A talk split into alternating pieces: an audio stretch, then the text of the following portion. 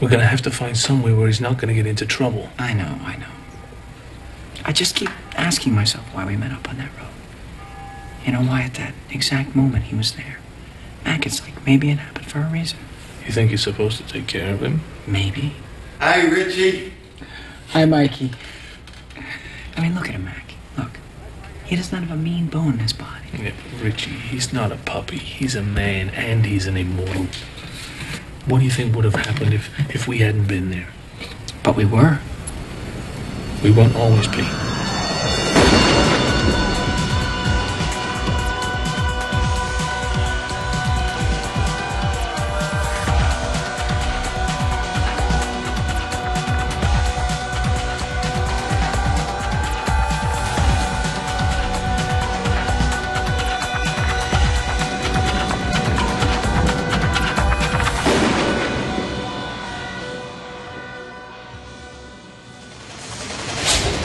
Hallelujah, hallelujah, hallelujah, hallelujah, hallelujah, hallelujah, hallelujah, hallelujah, hallelujah, hallelujah. Welcome to Highlander Rewatched, the podcast where each and every week we talk about another facet of the Highlander universe. I'm one of your rewatchers. I'm Keith. This is Kyle. This is Eamon. I want to do a quick experiment. Let's all, well, Keith, you've said it 17 times. Kyle, say hallelujah, but don't think about it. Just say it. Just said hallelujah. Hallelujah. I feel like we say it all like in a Philadelphian do we way. Like, hallelujah. Yeah, what you Yeah, I talking guess I- about? You want hallelujah. a tuna hoagie? hallelujah. Hallelujah. I- Yeah, no, we do. Fly, Eagles fly. So this is going to be an interesting episode. Should we Yes. wrap it up right now? Yeah. Yep. This week- Thanks for listening. Yep, we're going to be talking about season four, episode three, "The Innocent," which is a sensitive episode. We'll say it's actually this is a very special episode of Highlander. It's one of those. That's right. But before we hop into our Did- Did, discussion, anyone else, did this episode almost make anyone else cry? Yeah. um, I was prepared for it too, but uh, I think I've seen it too many times. I think Ah. Yeah, that'll I'm do it. desensitized to. You've Human you've suffering. Got a, you've got a callus Yeah. around your heart, That's Ooh, true. Ooh. Callus comes back in this episode. That's right. around Keith's heart. as a train. yeah. Callus, the train. Oh, no. anyway, before we hop into talking about this week's episode, we have uh, some fun stuff to do. We've got some reader mail. There was a gauntlet throwdown thrown down on our very first episode of season three, so we're going to get to that. But I thought first we'd uh, kind of break the ice of this episode by doing a little snack review. Yeah, this will be the latest thing that happens in this episode. Exactly. So uh, last week's mini episode, you probably heard us review some uh, interesting snacks from Asia, and uh, we're going to continue that trend this week. Don't worry, Eamon, they're not so bad. Soba noodles. Anyway, I had these snacks from a couple weeks ago. It was rewatcher Kyle's birthday, and I had purchased some of these snacks for him, and I forgot to bring them to the party. Woo! So we're gonna try to use them now. Kyle, why don't you open it up? What do we got? We have Lay's Mexican tomato chicken flavor. Wow. Is, is the quote. And the picture is very unappetizing. the picture is like a bisected tomato that's real like fleshy looking. And then also just like I'm not sure if that's supposed to be chicken stock or like a bowl of olive oil, but it's in a glass bowl next to some sliced potatoes. Needless to say, I am stoked to try this. Yeah, so these are from China, and these are Lay's potato chips. Lays. What makes them Mexican tomato? What does that even mean? I get the impression it's like a salsa flavor. That's my guess, but they're calling it Mexican tomato. How do they It is- smell? It is a well, maybe it was just when I opened the bag initially and it like let out all its gases, but it's got a pungent flavor or a pungent smell. okay. It's definitely supposed to be like channeling salsa. Chicken Some- salsa. It reminds me of ketchup chips. If you've Ah. ever had those, which I mean, whether you think they're great or terrible depends on the person. But People I'm not- dip chips in ketchup. That's something that I was never No. familiar with until like Get 'em out. Not too long ago. And I'm just like I mean, I guess like you dip a french fry in ketchup, but ah, I'm not into it. No, Oh boy, there it is, Eamon. Eamon just had like a look of murderous rage on his face while we were talking about dipping chips in ketchup. Like all I could picture is just being like, "These people should be killed. They should no be. trial, just killed." They should be. Yeah, this definitely has a chicken odor to it. Chicken. Like chicken bouillon. odor. yeah. Oh, You seem intrigued by this more than the rest of us. I'm getting like a chicken s- or tomato soup vibe. There is a tomato soupiness to it. Yeah, they're a little sweet. Yeah, I, I can see the ketchupiness too. Ketchup. These seem like something I would never buy, but I would totally eat a whole bag. Hmm? That's basically where I am. Where do you get these Asian lays? I got them in Philadelphia's Chinatown. I feel like we left a, a joke opportunity lying on the floor with Asian lays. but- Asian lays, that's true. I, I was thinking about it and I was like, uh, maybe not. Well, no glove, no love. Maybe not. No glove, no love. Yeah, that's a perfect Asian lay. Well, What are we very good. thinking? What, what are we thinking? Scale scale one to ten. What are we giving these bad boys? I'll give them a six. Yes, six is what I was thinking as well. Like they're not terrible. I don't know if I would They're buy them odd. again, but like they're in some strange way addicting. I think because they're kind of sweet too, Yeah, they're a little bit sweet with a real salty aftertaste. They have like a fresh flavor. fresh tomato, fresh Mexican Fresh tomato. Mexican Fresh tomato. Mexican it is tomato. the name of it is very strange. Like the Mexican, because I expected it to be yeah more s- salsa-y, but like I didn't get a lot of onion or like cilantro. well, it's, it's not that. It's just the tomato. Yeah, it's just the tomato. Is it called fresh Mexican tomato? Did I make that up? Or it's just No, Mex- no fresh, No just fresh, Mexican okay. tomato chicken flavor. Mexican tomato chicken. Mm-hmm. Maybe that's a type of chicken, a tomato chicken. Right. That there's a picture of a tomato on it, so it's not that. Oh, so is the bowl like chicken broth? Did we? I think the establish bowl that? is chicken, Chicken broth, broth, like yeah. chicken bouillon, which is like a pretty typical ingredient in China. Like they put dried chicken bouillon in like tons of stuff, like throw it on top of noodles or whatever. Uh, it's like a condiment. Interesting. There we go. So that's how we opened this episode. this very heavy episode. It's all downhill from here, people. That's right. Okay, so on our very first episode of this season, the gauntlet was thrown down by two of our super fans, Brian's, Brian S, Oh. and James's, Jim S, uh, Jim from Detroit. Uh, so they both took up this challenge. Uh, so Kyle, why don't you read this first email from Jim S, Jim's? And so we should remind people what this was over we should. because because Jim S. believed Duncan was not too judgy, whereas Brian's believed he was judgy. So we were like, go at it, fight it out on air. So, Kyle, let's read this first email from Jim's. Guys, great podcast as always. Interesting fact I learned of this episode in San Francisco at something called Syndicon. It was a series of conventions aimed at syndicated TV shows, and they held one for Highlander in April of 1995. Bill Panzer was invited to attend. He said, We'd love the season four first episode because they were able to actually film a little in Scotland at the end of season three before everyone went back to Vancouver. I don't know why I chose to read it that way, but it was a choice and I'm sticking with it. There would be some flashbacks with pre immortal Duncan McLeod. Someone asked if we would see Mac as a little boy. Mr. Panger said no. It was Adrian. But wow, that was a really good suggestion. But notice that in the first episode of season five, we get young boy Duncan. As to your challenge, Brian's, it's on. I stand by my statement. To steal from Ma- from a Mac Bolan quote, I am not your judge. I am your judgment. Mac Bolan is the executioner, a pulp paperback character that's been around forever. Wow. The character that is the Punisher is a direct ripoff of him. Interesting. This is, this is loaded with some good trivia here. I'm already on board, James. We see Mac make judgments such as Nazis in World War II, still around working with skinheads, is not a good person. But Mac restrains himself, freedom of speech and all. It's not until he, until the priest is murdered that he acts. Also, Damler had Anne, so there's that too. But let's go back to Cage slash Karen. Mac doesn't kill him in the present for crimes that went back 20 and 60 years. Then the Sea Witch, the immortal villain, was a stooge for Stalin. Stalin killed more people than Hitler. Yet Mac doesn't go after him until until he has to rescue the girl. And don't forget that the girl is in trouble because Stalin boy is now a major drug dealer. Mac helps the girl who is in cahoots with the drug dealer. He doesn't abandon her. I believe this is the first episode that David Bromowitz was in charge of it, and it shows. When Mac hears a girl is in trouble because she stole from a drug dealer, his reaction wasn't, hey, work for drug dealers and you deserve what you get. It was, wow, it's really stupid to steal from drug lords. It isn't so much of a judgment as it is a statement of the obvious. There's a difference between judging actions according to one's moral code and denying people help, compassion, care, and services. Hmm, That's a fair point. You can disagree with someone's actions without being judgmental. For example, I do not drink. I never have. I don't believe in it. Don't approve of it. Hmm. That's a little judgy. Yeah. Don't approve of it. Yeah. Yet, I do not begrudge anyone a cold beer or shot of vodka. That's why they make chocolate and vanilla. Who am I to say how others should act? I have judged drinking to be something not for me. I think the rewatchers and not approved of for other people either. I'm going to go ahead and say that the rewatchers have all judged it as being very appropriate for us. Mm-hmm. That's How- true. Sub challenge. Jim's is a little judgy. Judge Jim's.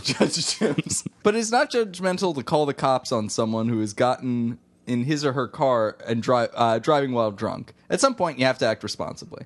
Judgmental is when uh, I am offered a drink and say no thanks and get asked why. Am I too good for that? Am I told that I bet you're bet better than me as a result of turning on a drink? Am I shunned for being a snobby goody two shoes? That's judgmental. And he's really working some stuff out on paper here. Jim, no one deserves to call you a snotty goody two shoes. Snobby goody two shoes, excuse me. Duncan is, after all, a student of Darius. As Duncan pointed out, Darius wasn't a priest because he was a die-hard Catholic. He was a priest because he wants, if he wants to help mortals, he has to use mortal means to do so. Ooh. When Tess says that Darius respects the seal of confessional and would result in the killer going free, Mac points out that the courts let guilty people go all the time. Should we get rid of courts? I don't remember this interaction, but I'm sure he's remembers better than me. Another example of Mac learning to live with the imperfections of the world. Oh man, there's still more evidence Wow. here. He's really piling it up. In Color of Authority, Mac listens to Mako and is forced to concede that Mako has a really good point. We need laws. And uh, he does not interfere with Richie or Mako. He doesn't force Richie to obey him despite being Richie's teacher. He lets Richie make his own decisions. And the result is Mako and the girl's death. Richie has to live with the consequences of his actions. Parenthetical. And when Richie has his dark night of the soul in season five, Richie kills a lot of immortals for no really good reasons. Mac doesn't shun him for that, despite the fact that one of Richie, the guys Richie killed was an old friend of Mac's. Reaching a little ahead of uh, where we are now, but this is a good point. There's a difference between having a moral philosophy and trying to navigate a world with few absolute black and whites, though Nazis are always bad, and saying, I know what's right for everyone. And there's a difference between saying, Who am I to judge? and doing nothing to face obvious injustice and evil. The Nazis are the bad guys who just keep on giving. I have tried to keep all of my examples from the first three re- seasons, Richie's example accepted. Final example: Carl Robinson. When we first meet him, Carl is stealing Charlie's car. But when he and Mac talk slash spar, Mac doesn't turn his back on Carl for stealing a car. Ooh, that's a hard sentence to say. My mouth feels like it's full of marbles. He just points out that Carl is wrong to Guy, and that Charlie, I think it's supposed to say, did no wrong. Notice that Mac doesn't get in Carl's face for ripping off drug dealers and stealing is wrong, etc. He lets Carl live his life, even though ripping off drug dealers is bound to get someone killed eventually. Keep up the good work. Jim's Jim's laying down a lot of evidence I know that was a pretty robust case. I gotta say, for him not being too judgy. for not being too judgy. Very good. All right, so the follow up email is from Brian's. and he Brian, it's on. says, I, I- "I'm just looking at the email in your hand, and it looks much briefer." It is much briefer. We can see the text from like behind the sheet. So, hey, so glad you guys are back for season four. Let the Mac attack begin. And the Mac attack he defines as that's him being a chick magnet. the Mac attack. Oh boy, he also says, in reference to Homeland, I wonder if Mac visited Tommy's mother while in the Highlands. Great pull. oh. Because remember, he's like, oh, I'll come visit you. And she's like, I'm going back home or whatever. Oh, Yeah, look at that. I can answer that. No. No. you can answer that absolutely. definitively. Sorry. Yeah, whatever. Uh, he says, all in all, a great episode, although it almost felt like a Scooby Doo mystery. It's old man Ken Wolf. It's kind of funny, I guess. Yeah, it is. The show is It found. was really the priest the whole time. Yeah, uh, the show has finally found its stride. And then he says, P.S. James, you are wrong. that is all. Carry on. Wow. It's all carry on. Wow, look at the difference. there. So, really disappointing, Brian's. having just had to read this whole thing, I liked his better. I'm kidding.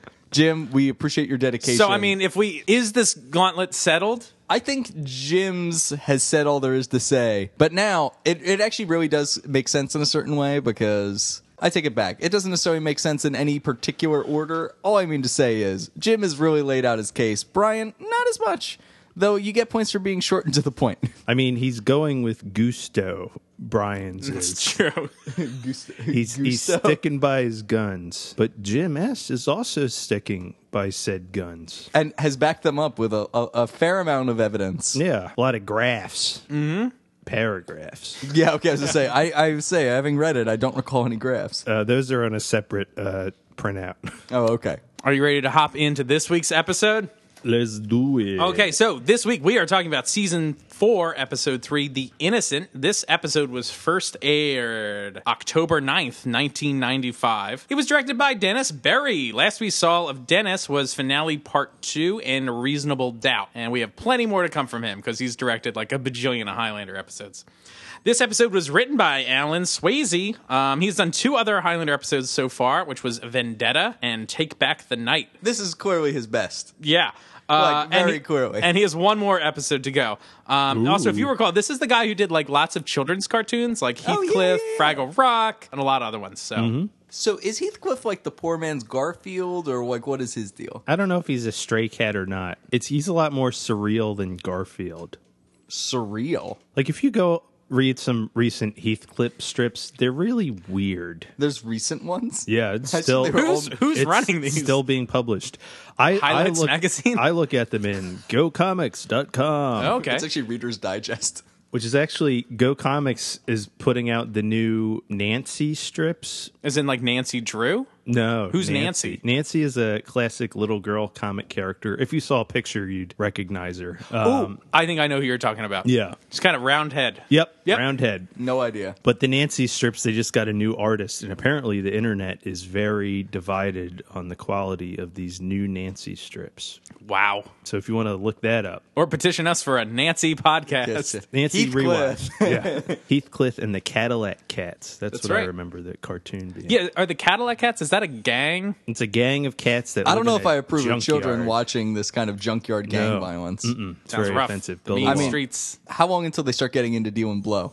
Yeah. That's what I want to know. or singing and interacting with the audience, What's that a gang? la Andrew Lloyd Webber. Yeah. Rum Tum Tugger, Mr. Mephistopheles, others. I've Others, never, I've many never, others. I've never seen that show, and I have a feeling if I do, I will hate it. it's it's terrible. Yeah. okay. My roommate got a cat's T-shirt, and he thought it was just like a cat's a T-shirt about like the animal, the cats. Oh, he didn't realize there was a And show to go people kept with. on It. being like, "Why are people asking me about this shirt?" That's really good. Okay, so this episode guest stars Pruitt Taylor Vince as Mikey. This guy played a character Grill on Agents of Shield. I don't know. I don't remember. That. I, I don't watch that show, so See Scott Pruitt, Taylor Grill. He's uh, he was got a cast- very expensive Yeah. sound booth. This guy's had like a very big career and has like been very successful. Uh, he played Casper Abraham on Heroes Reborn, the failed like reboot of NBC's Heroes. And he was on The Mentalist, uh, and he played Finn on True Blood, and he was also a regular on Deadwood. Uh, and these are just like his like kind of more reoccurring roles. He's had like a bajillion guest spots on stuff. This episode also guest stars Calum Keith Renee or Renee. Rennie, Yeah, as Tyler King. And he was already in an episode of Highlander. He was in Eye for an Eye as Neil. yeah, you know Neil. Neil. I think he Love was one of like character the Neil. thugs that were what's her name's like compatriots or whatever. Sheena Sheena Easton's Easton's. I is- think that's who Neil is. Oh, Very Neil. small part. Neil. Is he the one who gets Neil. j- gets chili dogged? Yeah, probably. I'm sorry, raw dogged. He gets raw dogged. But there's something everybody He was probably in Time Cop. yes. I was right. gonna say there's something probably everybody might have recognized him from, which is Jessica Jones. Yeah, Uh, season two, which I Season haven't watched. dose. You have not seen it? No. It's good. Is it? I liked it. He's Dr. Carl Malice. Oh. Carl so he's like Callis. the sub villain kind of doctor, evil He's actually genius does a- doctor. he does a pretty good job in that. No, he's actually. good in I thought it. he does a great job. Much better than in this. Yeah, which uh, he does nothing in this. and the but- other huge show he was in was Battlestar Galactica as Leoben, who was one of the Cylons. Oh yeah, that guy. Leoben. Leoben. Yeah. He was in Fifty Shades Freed. I did see that too. Yeah, I have I've not seen those movies. How about you guys? I've seen the first one. Really? It was excruciatingly bad. Ooh. It was so terrible. Like they had no chemistry. The writing is terrible. I wanted to see Fifty Shades Free, Freed. I wanted to see Fifty Shades Freed for free. okay. Well, okay, that was what that's the joke we were building towards. Yep. Okay, just making sure. All right. So, are we ready for the IMDb episode description? IMDb. I'm- I know. I'm I actually can't legi- ever say I'm those actually letters. legit- I am- IMDb. I am legitimately nervous about this. Richie finds immortal Mikey, a railroad fascinated autistic man, wandering around wandering after immortal Alan, Mikey's last protector. What? Is that confusing? Yeah, that- wandering uh, wandering after immortal Alan, Mikey's last protector, is killed. There we go. Oh, I gotcha. also, right. that implies that he's had like a whole legion of protectors who have all fallen along the way. Yeah. Richie and Duncan take Mikey in, but he is a trouble magnet, and the immortal who killed his protector is now after him. Also, Duncan buys a decrepit house. It- S- full stop there. Uh, that the the major plot point in this. That's just in the middle of this description. Also, he buys a decrepit house. In flashback to 1868, Dakota Territory, Duncan interferes with a white man beating an Indian boy. I like that he says he interferes with that. Right. Yeah. he's- Like, that he implies- doesn't say, like, you would say saves him, not Yeah. interferes. Like that implies that something good is like Yeah. so the, the the normal course of business is going on, and Max like hmm. I let was me get getting in the way. I was getting kidnapped, and the cops interfered with my kidnapping. And then there was another little thing I thought that was interesting. So, you know, there's IMDb keywords. Every once in a while, we play the IMDb keyword game on this Oh. show. Uh, so, the main keyword on this episode, first, do you guys want to guess what it is? no, sure? I don't. I, I have a guess, but I do not want to say. E- Does it. it say it. start with the letter R? Or- Yes, it's the keyword is mental retardation. is the number one keyword of this episode.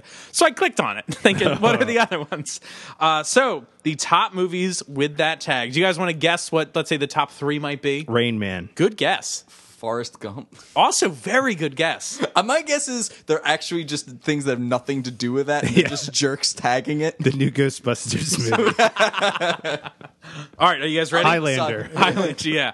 So number one is One Flew Over the Cuckoo's Nest. Oh. Number two is a movie called Prisoners, which is with like Hugh Jackman and Jake Gyllenhaal. Oh. Number three, there's something about Mary. Oh. Four, Idiocracy, and five, The Water Boy. Wow. These are the top five mental retardation movies on On IMDb. IMDb. yep. Yeah, I was like, what a list. What a list. So if you're looking to plan a movie night, right, yeah. If you want a themed movie night.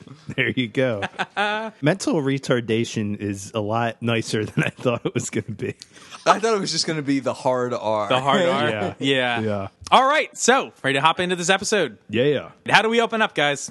with a junkyard buzz. Junkyard buzz. Sounds like a drug. It is. Junkyard Give me some of the buzz. junkyard buzz. Junkyard. The buzz. drug is called scrap, and it gives you the junkyard That's buzz. that's very good. That's an iced tea. Uh, SVU Ju- drug. This, this new drug is called scrap. gives you a junkyard bud, Coco. so somebody's fixing his motorcycle. Right. So this is Alan, and he, I guess, owns a junkyard. Like, this is not the first immortal job I would think a guy would have, being, I don't know, probably pretty old. and being very handsome. Yeah, he's like a chiseled dude. He and his wife are the two best looking people to ever own and operate a junkyard. Yeah. Like, I feel like in every other show, like, that guy would have, like, a beer gut. And like, a lazy eye, maybe. Yeah. He'd be played by the guy playing Mikey. yeah. Like, yeah. And have a, like a very stained shirt. sure. Yeah. You're like, oh, that's not oil. Right. Mikey's got his train, and I guess Alan asks him to like. He's like, "Oh, do you want to help out or whatever?" He's like, "You can help with my tools." Did anyone think that this might be trying to like hint that Mikey is super strong? No, because he's able to lift the thing. Yeah, because like Alan maybe has a difficult time doing it, but then Mikey kind of. I don't know. I couldn't really tell. It Yeah. No, seems it like was he had an definitely- easier time. It was Yeah. definitely supposed to be that. Right. So That he's, like super these strength. tools. So here's our What's first all a like giant mice- trope. It's all just a giant mice and men thing. Oh right, Yeah. yes. This is absolutely a mice and men episode. But this is like our first like strange trope about like mentally ill people, like that they are like That they've gorilla strength. gorilla strength, like like he's a gentle the giant. gentle giant trope. Yeah. Right, exactly. And Hmm. uh, is that problematic? We'll maybe get into that at the end of the episode. Uh, We, did, we didn't take that tack on Ursa, though. Now it occurs to me that that's also what. oh no, I that think was. we talked about that. Did Like, we did? Yeah. Well, I think we also talked a lot about uh, what, This is what the did we beast call below it? We're talking about here. Yeah. Like Uh, tragedy porn. yeah. That's another trope. Tragedy porn.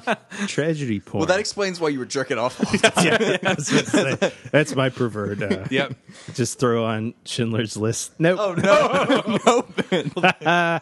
Wait, here's a funny s- a side story, just real quick. I went to my friend's house on their birthday, and they were watching Schindler's List on, their, birthday. on their birthday. I was like, "What the fuck, man?" That's it. That's Wow, the that's story. that's really weird. That's real weird. isn't that weird? Did they lose a bet? I, Why were they I have doing no that? idea. I don't think I've seen that movie since I was in like sixth grade, and every like month or so, I'm like, I should probably watch that again. Like, it'd be good to watch again, and I always land on like, I can't do it right now. Like, Nope. That's and a- to then watch it on your birthday seems like the Yeah. ultimate. Like, how can you do that? Like, Yeah. I, I I got don't really know. happy, so let me remind myself of Yeah, like, that's ultimate what it human is. suffering. yep. okay, so we get this junkyard buzz, and there's this real like sleazy looking dude. Yeah. and he's like hawking loogies, and so That's this guy's only character trait Mm-hmm. is that he's a sleazy guy who hawks loogies. Yeah. That's it. yeah. He has no character other than that. Right. Mikey's reaction to the buzz is like a little different. He doesn't like, quite know what it tenses is. up a little yeah, bit and it just- seems like it's like a headache for him. Again, him not quite fully being aware of what the situation is. So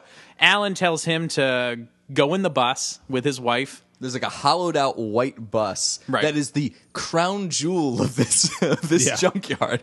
it is very prominently displayed. And she's like kind of forcing him to go into the bus, but he doesn't want to go. on Right. the He bus. says he wants to help out. He's like, Yeah. I can help. I don't like the rules, all this Yeah. and that. So I guess Mikey has a good heart. That's another part of this Mm-hmm. story. Uh, so anyway, the fight ensues between Alan and this villain whose name is King. Tyler King? Tyler yes. King. Yep. Um, and sadly, Alan It's a- loses. Does to not- Tyler Perry. Yes. Which who Yeah. loses to Tyler Perry.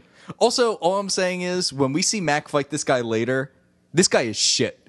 He might be the worst and least threatening villain that has ever appeared on this show. So Alan, man, put down your Alan fucking wrench, sucks. pick up your sword, practice a little bit, because you straight up got beaten by like the worst, most incompetent villain we have seen on this show. He's even worse than Dalman Ross. Oh, that's right. Dalman Russ knew it.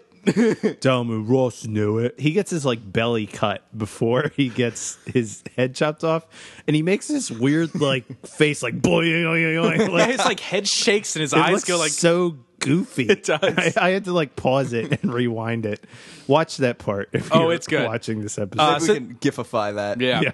So then his wife Guys- is like screaming on the ins- inside of this bus, and she needs to stay quiet because they're supposed to be hiding. So he's like, "Be quiet, be quiet," and with his crazy inhuman strength, somehow I guess chokes her or breaks her Like neck. suffocates her. I yeah, guess. Yeah. trying to keep her quiet. Meanwhile, Tyler Perry's getting like a quickening, and like the dust is flying around everywhere. I don't know. There's not much to this quickening. No, I mean this is all just to kind of get the action going. Like Mikey needs to get on his own. That's what this is all accomplishing. yeah. Which also we get the first of several as he's like she's trying to get him initially on the bus. We get our first of several POV shots, which just grind my gears to no Yeah. to no end. Just drive me nuts. So anyway, get ready for more of those because Yeah. there's gonna be a lot more in this episode. So Mikey flees, and then we get Yeah. bam the opening credits. So that was our cold open. It was cold blooded. That's right. In the next scene, Richie Ryan is riding his hog. This is I our was like, first "Hey, appearance he's of Richie. back, yeah. baby. Episode three. Hey Richie. Richie's looking like more mature now. he does look like a man for back of a letter term like he, i mean he was always old enough but like i think they had worked pretty hard to like keep him looking very youthful to some extent they gave up the ghost on this one Mm-hmm. Yeah. and I think that's Yeah. a good thing. yeah they had to i mean Yeah, yeah, he can't be like a 17 year old dimwit forever. he's now murdered several people so like Yeah. it's okay to make him look like a big boy yeah. So Richie gets the buzz riding his bike, and Mikey emerges from like the a thicket. bush. after long pov shots of him running through the thicket Right. Yeah. And so Richie's concerned at first, but then I guess quickly pieces together that like things aren't all going on upstairs for Mikey. Right. And Mikey's hungry. And so, because that's Richie- Mikey tells him. I'm hungry. What does he give him? That's what I was like. It looks like maybe like a mini eclair or something. Yeah, that's Or, it. It's like- straight up like it doesn't look like it's wrapped in anything. It So- isn't. So, it's just like, pocket Eclair. Yeah. it's just- it's just his pocket biscotti, Why does which he hands him. Richie have loose food in his pockets. 'Cause he's fucking gross. It's like in The Simpsons when Homer asks for sugar and Scorpio just takes it out of his pockets and is like, sorry, it's not in packets. yeah, Richie gives him some food. He doesn't have any more. He's like, who are you? Where are you from? Are you from around here? And he's just kind of like, no one's home, blah, blah, blah. But Tyler King is like watching from a distance. Binoculars. With, with yeah. binoculars, we get another POV shot through the binoculars. Yeah. Which I hate that trope in general, where like you get like a shot that's limited to imply that someone's looking through like a telescope or Right. or a camera lens or any of that stuff. Like, Yeah. I don't know. So It this never- made me question all sorts of stuff about like the setup originally. Like, so that means that Tyler is like, as as we'll find out, I guess later, he's like after Mikey Right. specifically. And When so did he find out about Mikey? I, I don't know. At some point, I guess he did, and he went there, showed up. I guess when Mikey wasn't there, he went searching around the nearby area and found him again. So like he knew Mikey was there. yeah. Maybe or maybe he discovered him after he beat Alan. He like Did he realized notice him he's- running he, away? Like then notices there's another buzz or something. Maybe, but we didn't get Yeah. that. I don't know. It's a little sketchy how this all. It is. It's weird. It is. Also, we'll get into the argument of like, why does he even want Mikey? I don't know. Yeah. Uh, because he's a because he's a evil. shithead. It's just because he's a Yeah. real shitbird. Yeah. uh, okay, so then we He wants to take him to Tyler Perry's House of Pain. uh, so then we cut to the dojo in the loft, and Mac is there trying to buy a house. He's got like blueprints. He's trying to buy something broken. no, I don't want to put another offer on it. Yes, I want to be irresponsible with my money. Well, he certainly is. Uh, I don't know Yeah. if anybody did some freeze framing here on like what I he's sh- buying. I tried. I couldn't actually see the price. Were you able to see it? I was so it's a 350 by 1500 lot size. It's a seven acre wooded estate. the Edgar. Seven estate. acre. Apparently, Oh, okay. So the way that's a lot of fucking land. Yeah, it is. Uh, anyway, the square footage of the place is 3,300. Sizable, indeed. It's a, I guess, Victorian era house. But the asking price, so we don't know if this is what he actually bid on it because he didn't want to like rebid or whatever, was $775,000. Holy moly. That's a lot of dollars. That is a lot of dollars. And the conversion on that, if he bought that today, it would be $1.2 million. Wow. and this Just- house is a shithole. yeah. it does sit on seven acres of land, though. So I guess maybe you're paying more for the land? Paying a lot for the land. It's I'm that sure. Seacouver, it's valuable property up there. Maybe it's actually just all in the zone. Zone property. it's zoned residential. Oh. So Mac gets the buzz, and Richie shows up with Mikey. And did anyone think it was weird that Mac did not ask like first, "Hey, who's this guy?" Who like instantly like walks into the kitchen and is like fiddling around with stuff. Mac like kind of says hi to him right away, like as if he knows something's not Yeah. quite right. But Mac is mostly concerned with like I'm buying a house or whatever. Yeah. He's just like, hey. The way he says hi to Mikey is like soft right off the bat. Like everything Duncan does. Yeah. Soft. And that's a- Soft. Soft. Hallelujah. Hallelujah. So Mikey introduces himself, and Duncan's like, "Oh, I'm Duncan," and Monkey's like, "Oh, Duncan, Oklahoma, on Wichita Fort Worth line between Chickasha and Red River Bridge." This was the first and last time I researched anything Mikey said because I was like, "Oh, I'm going to look up all this stuff." No, not worth it. Not There's worth like- my No, time. Oh. Not, not worth it at all. a million of those. uh, but this is actually true. I looked at a map. The only- all checks out. The only one that I looked up was the founding of Amtrak, which he was correct about. oh, okay. Just Just because Wow. I was like, I ride Amtrak. Let me look that up. a lot of good train facts in this episode. Train, train yeah. facts. It's a special and educational episode. oh, special education. Wait, did you do that unintentionally? I did. Oh, Special ed. Mikey starts fiddling with a clock. Did anyone notice that this is the clock that Mac fixed in the previous episode? Remember, he was Oh, like fiddling right. around with the clock. So That's really good funny. callback. And then Mikey He probably breaks, breaks, it, yeah. again. He, I think he like snaps a piece off of it or something. I think he breaks one of the hands. yeah. And then Richie says, Mac is my best friend. And all I'm saying the thing is, like, Mac, is Richie your best friend? Probably I don't not. think so. Well, now Charlie's dead, so that's a problem. But uh, Mac's like, yeah, yeah. yeah, yeah, me too, buddy. Do you guys think Richie knows Charlie's dead? I like to think that Mac Uh, just never told him what happened. hey, where's Charlie, man? he doesn't. He doesn't tell him about his falling out with Joe. Nope, not at all. He's still in the Balkans, Richie. Yeah, I hope he comes back soon. Yeah, he'll, he'll be back right away. So Mac asks, like, what's the deal? And Richie explains, he was like, he was in the middle of nowhere, Mac. I couldn't just leave him. When you find somebody who's help- helpless, you've got to protect him. So this is like the first bit of like a moral philosophy or something in this episode that will be in conflict with some other ideas in this episode. So Right. this idea that if you can help someone, you must, right? This gets Duncan's gears turning, and he has a flashback to 1868 Gato- Da- Dakota. Dakota territory. Dakota. And so it's this like sepia tone flashback, and there's a dude whipping a Native American boy. Duncan looks great as a cowboy. This The costume's costume- amazing. This costume's terrific. He really Yeah. pulls it off. Everything about it works on a lot of levels. Also, him carrying like a long gun. It Yeah, all just it's really comes badass. together. So this dude is just gleefully, gleefully whipping this kid. He's like, I own your sorry ass. This guy's garbage. Which it's 1868. What the f- Yeah. fuck is he talking about? Yeah. Do you just mean like metaphorically? Like, He says he's bought and paid for. Huh. Which like what's that about? well, this is in the Dakota Territory. Are there different rules? Like, is Dakota not a state? Therefore, it's a state, but it would be subject to federal laws. well, I don't know. I don't know how the territories versus states worked as opposed. As, also, the Fifteenth Amendment was passed already, so like, but, or the 13th but territories Amendment, rather. needed to abide by those. Yeah, they don't want to have slavery. oh, I, I don't know. I don't know. I don't know either. I feel didn't even very think about that. confident that, Yeah. they are they are obligated to follow the no slaves rule. of all the rules you need to follow, I'm thinking that is one of them. Well, this guy just this cowboy he operates by the beat of his own drum. That's right. Or whip.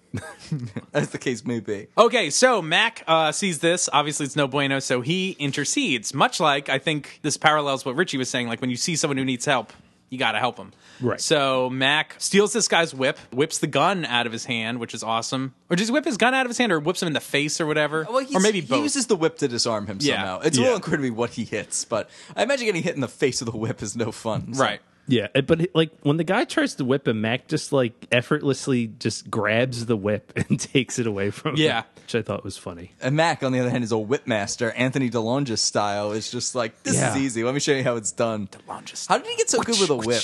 What was he whipping? Does Mac have a dark past? Oh, that's a good question. Mm. But yet, when does anyone have occasion to master a whip for like a pleasant purpose? yeah, I don't know. I mean, well, I mean, there's like there's horse whipping and stuff, right? I mean, that's a very different kind of whip, though, isn't it? I or think no? so. I don't know. I mean, there's Cool Whip, there's whipping it good, there's, There's Nene the whip. Yeah, so lots. there was plenty of whips. Oh, You're in right, Congress, and- there's a whip and when in you- Congress. Yeah, Yeah, the whip and co- the You got a whip. majority whip. yeah, right. and a minority whip. minority whip. Well, Don't don't whip minorities. Yeah, no, that's bad. That's what this guy was doing. you never want to do that. Uh, so this guy flees, and Mac tries to help this boy, and he's like, "Oh, I can help you," but he doesn't want like white man medicine. He says, but he, he tries to like walk away and like collapses. So Yeah. this guy needs like medical attention. So then we cut back to the present, and Mikey's got like his broken train, and Duncan is like, "Oh, I can fix it for you," or whatever. And Mikey's asking like, "Where did you come from?" And Mikey's getting all these like flashbacks to like They're like Yeah, like- electric flashbacks. Right. you get to- like, and you're Yeah. like back in the junkyard buzz. yeah. it's like kind of cool. Yeah, it's very like Yeah. panicked, and Mikey is doing kind of that Rain Man thing where like the more upset he gets, he just like rattles off bits of train trivia. Mm-hmm. Train via That sounds like an artificial sweetener. train train via. It causes cancer. So Mac fixes the, the the wheel on this train, gives it back to Mikey, and Mikey is like super happy. Over the moon. and Richie's like, "Look how happy you made him!" like, and it's made like, his day. yeah. it's like Richie might as well be saying like, "Hey, can we keep him?" Like, Yeah. It's sort of saying the whole time. it's kind of condescending, I guess. Uh, It absolutely It's also a little is. sweet. I was. Yeah, it is. it is- yeah, it is sweet, too. Uh, I was also waiting for like Richie to be like, "Hey, like Mikey likes it." Like, Yeah. Oh my god. He likes it. Hey, Mikey. I wish they did that. That's what they were kept on saying when they say Mikey deserves a normal life. Yeah. It's the cereal. cereal. Yeah. Don't give him the cinnamon life. Give him the normal life. no, he shouldn't be eating those sweets. Mikey like wanders off Yeah, in this parking lot. in this parking lot, and some guy just has a like pickup truck, Full of empty water empty bottles. like water cooler Like bottles, piled to the sky. yeah, Like, like, Yeah, really how- high. He can't drive safely with these, with this many. they're gonna like fly out of the car. They're also Right. not anchored in any way. Yeah, No. they're, they're all empty. and he's like coming back from making a delivery at some point. And it's like it doesn't make sense how many he was picking up versus delivering. Like if Yeah. the car's packed that way. I don't know. makes no sense. But Mikey like just touches the I don't know what you call it. What's the? It's not a door. It's like the but- lever on the, the tail flap. Yeah. Whoa, knocks all these bottles everywhere. All these bottles fall, and the guy's like, "What? What the hell's your problem? You stupid or Yeah. something?" And then Mikey's like, I don't like when people yell at me. Yeah. And it's like, oh boy. Uh oh. Uh, so Mikey kind of goes running off, and Duncan's like, well, we'll we'll fix this. Like, we'll make it right or whatever. and then they really sloppily stack all of the bottles back so sloppy. Like in, this, the, in the truck. I mean, the whole thing's a fool's errand because they're not going to be able to drive with this stuff Yeah, anyway. like- but they are really setting themselves up for failure. Like, yeah, yeah, yeah, we'll put it back. We'll put it back. So Mikey, when he wanders off, ends up finding, I guess, in this park, there's like a train ride for kids. Are Yeah. you sure it's for kids? the, the proprietor's reaction to this makes Yeah. me think it is only for creeps. yeah. So this is a model of the Orient Express, the most famous Oh. train ever. that uh, was a recent movie starring that guy, Kenneth His name- Branagh? Kenneth Branagh, yes, That's right. And others. as Hercule Poirot. Is that how you say it? Yeah, no, that. Poirot. Uh, Blah, blah, so blah. when Mikey's there, he gets the buzz, and Tyler King shows up. I guess he's been stalking him this whole time. Yeah, this is some creepy ass shit. Mm-hmm. This is like molester. It seems like he's trying to like molest him. Yeah, it's I've got- real creepy. I've got trains. Do you want to see them? We can ride them together. all he day looks like- long. he looks like such a creep. He's like now got a vest on though. He's like bad guy oh. 2.0. Uh, so then Mikey gets in this like I guess train he- ride. He's too excited by the train in front of him. Is that what was happening? I wasn't sure if like he knew something was wrong, so he was trying to get away. Oh, or that's He's if Is he trying to saying- make a break for it on Yeah. this train. or if he just is too enamored with this train. I ex- thought it was he was enamored with the train, but that's an interesting, especially because like there is mention later, like Richie thinks like Mikey knows what's going on more than you think. Yeah. So maybe that's possible. Yeah, I don't know. It's certainly, I think a good way to look at it or an interesting way. Yeah. So he gets in this train and the operator like flips out, The fuck out. He takes this train like four feet. Yeah. if that. And the guy's like, "What are you crazy?" Like, Yeah, so he leads with "What are you crazy?" Like riding a train is an absurd use of the train. Yeah, and it's like it's like a tiny train. it's yeah, it's for, like It's for a replica toddlers. for children. Yeah. and this guy like runs up and grabs him. Mikey just kind of shoves him off of him after he grabs him. yeah, And this guy's like, "What's wrong with him? He needs to be locked up." it needs to be locked up. Yeah. That's my notice. What the fuck assholes live in Seacouver? Seacouver's a town populated entirely by dipshits. like, what is going on here? I don't know. I we might need to cut this out. I was like, is the conductor also like mentally differently abled? Because the Based way on- the way he like yells at Mikey, and then like he immediately stops looking at Mikey and is just Polishing polishing the top of the train. Maybe he's also Like, like, he's fixa- obsessed with this He's thing. also Yeah. fixated on train Like Wow. they, they both have train lust. train left. train lust. And Mac and Rich are just like, it's okay, it's okay, you know, he's done now, it's all right. Like And of course, King has fled at this point when attention. they was didn't brought to- sense him. That's I the other guess thing. not. I'm like Yeah, weird. weird. buzz stuff. It's it's the junkyard bus. Yeah, let's do buzz stuff. Is that what immortals say when they bust fuck buzz stuff? bus stuff. So we cut back to the dojo, and they're coming back from the park, and Mikey sees two fencers that are fencing. And he's like, no. Right, Which I guess that happens at Max Gym. right. Like Yeah. Mac's not the only person that fences at that gym, which I would imagine is true. Well, there's but- that time where Amanda like just Snuck comes in. in in full fencing card, gear, yeah. And then which she just does, had. does Mac have like instructors? Is he an instructor? Who are these fencers? We'll get we'll get some inside s- scoop on uh, the logistics and financials Oh yeah. well being of the uh, the gym in what the next episode or maybe two from now. yeah, I, I don't remember which, but you get to see the the dojo's balance sheet. That That's right, you do. is very exciting. It is very exciting. Uh, so Mikey's this is I guess because he's seen fights before. This is horrifying for him because he doesn't realize it's like a game essentially. I like But when the- not the game. That's not right. the game. Like, like the one fencer like takes his mask off and you see his face and he just looks at Mac like, "What the f, man?" And then Mac's like, "It's okay, it's okay." I just thought like it distracted me seeing this person's face. Yeah, but again, people like get very upset when this stuff happens. No reasonable person would interrupt a fencing match like this. I mean, I think I'd be startled at first, but I think Right. I would be like, "Hold on, what's going on here?" Like, but people are like angry about Yeah. it. It's like Everyone is relax. so angry. They're Yeah. just like instantly like triggered by everything he does, and it's like Yeah. so apparent that like This is not a person who's like being malicious. Right. It's like so apparent, and these guys Yeah. are just assholes. They are all like everybody except Richie and Duncan. So- and sometimes Duncan. yeah, Right, and right. sometimes- We'll get to that later. Then Richie and Mac and Mikey go upstairs, and this is the clip that played at the top of the episode, and they're having a discussion on like what to do with Mikey. So it's pretty interesting, I think. And Richie is now flirting with the idea that there's like destiny. It was my destiny to find Mikey. Which Right. comes up later too. Yeah, like it's like a theme in this episode, and it's very strange. It is strange. Especially Yeah. considering the way this whole plays out. right? Yeah.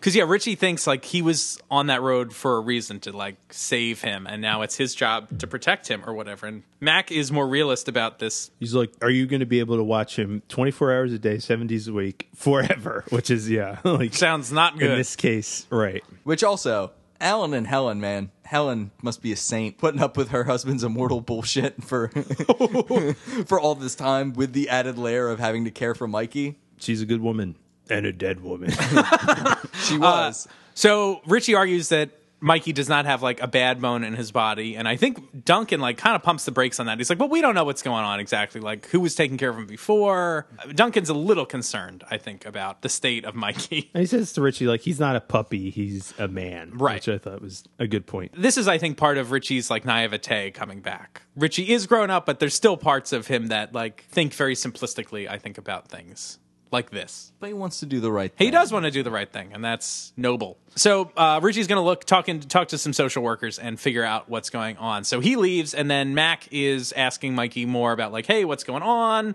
You know, where'd you come from? Who was taking care of you? And Mikey has like another freak out moment. Like flashing back, I guess, to Alan is Yeah. his brain can't handle that. Also, I had a question. Do we think this is an accurate portrayal of someone in Mikey's condition? I kind of always wonder that when I see stuff on TV like this. Yeah, I have no idea. I have no idea either. I, Yeah. mean, I feel like it's a fairly compelling portrayal, but I have no idea to what extent it comports with reality. Yeah. I think this actor does a good job. Yeah, I'm caught up in his performance. I don't think it's too, it's not like goofy or anything. Like Right. it's you know It's a measured performance. okay. So Mac gets the buzz. He tells Mikey, "You got to wait right here." He goes downstairs, and King is waiting in the dojo, and he's like hiding, and he like attacks Mac when he gets off the elevator. But Mac is ready for it. Ka-cha! Uh, so if this was Mikey, was he just going to, like, slash him in the face? I guess so. Yes, I, mean, I Oh, yeah. think this is 100% what he was going to Yeah. do. This guy is a piece of shit. it's fucked up.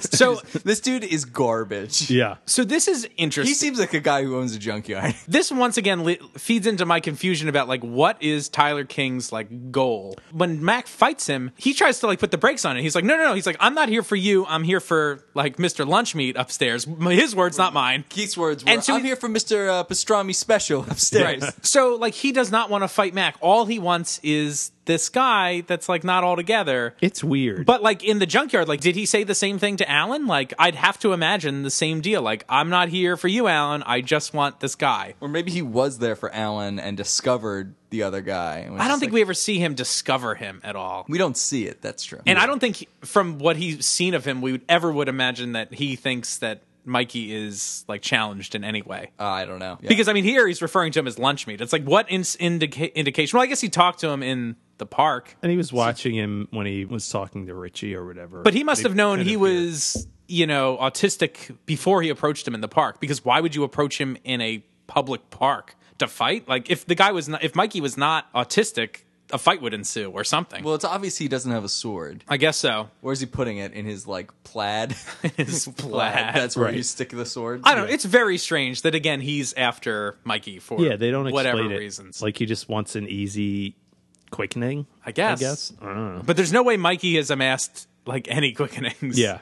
Well, then he's like, "Have you talked to him?" Like he Yeah. says that to Duncan. Like did you did you not realize? Yeah. like Wait, I, I can see I'm going too fast for you here. so anyway, Mac is defending Mikey and they fight. But eventually Mikey does come down and I guess puts Mac in Interferes danger. again. Right, Yeah, like he gets between the two, and like Mac has to kind of fight Tyler for a second with like one hand while like trying to push Mikey away. Right. and then Mikey splits. Which also, this is the beginning of my Tyler King is literally the least threatening villain we've ever seen because one, his idea of a challenge is fighting Mikey. two, Mac just like wrecks him. Mac does not seem like he's in any real danger and just like knocks him on his ass and for some reason doesn't finish the job because he wants to go after Mikey. Right. He's like five seconds behind Mikey and somehow loses him Right. completely. Like Mikey is apparently Sonic the fucking Hedgehog. Like, that's actually his real power. He knows all these trains because he's run along those lines Yeah.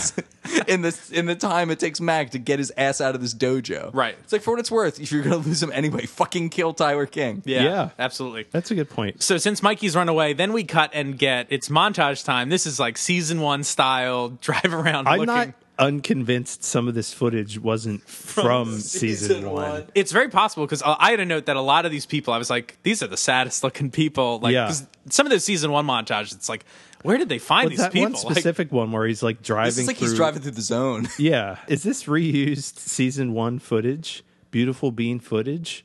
But then we get some parts of Mikey like walking through these. yeah, horrible he's, and he's like streets. asking Did you say people. beautiful bean footage. Mm-hmm. is that? That's Bush's baked beans. Roll that beautiful bean, footage. That's right. And he says it to his dog. That's right.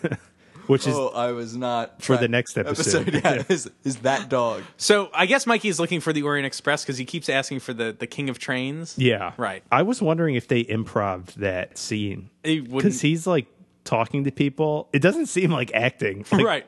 They genuinely seem like put off by him. the extras, you mean? yeah. Ugh, if they're put off, that's like disturbing. yeah. Yeah. This is. I mean, Vancouver is also full of that. Yeah.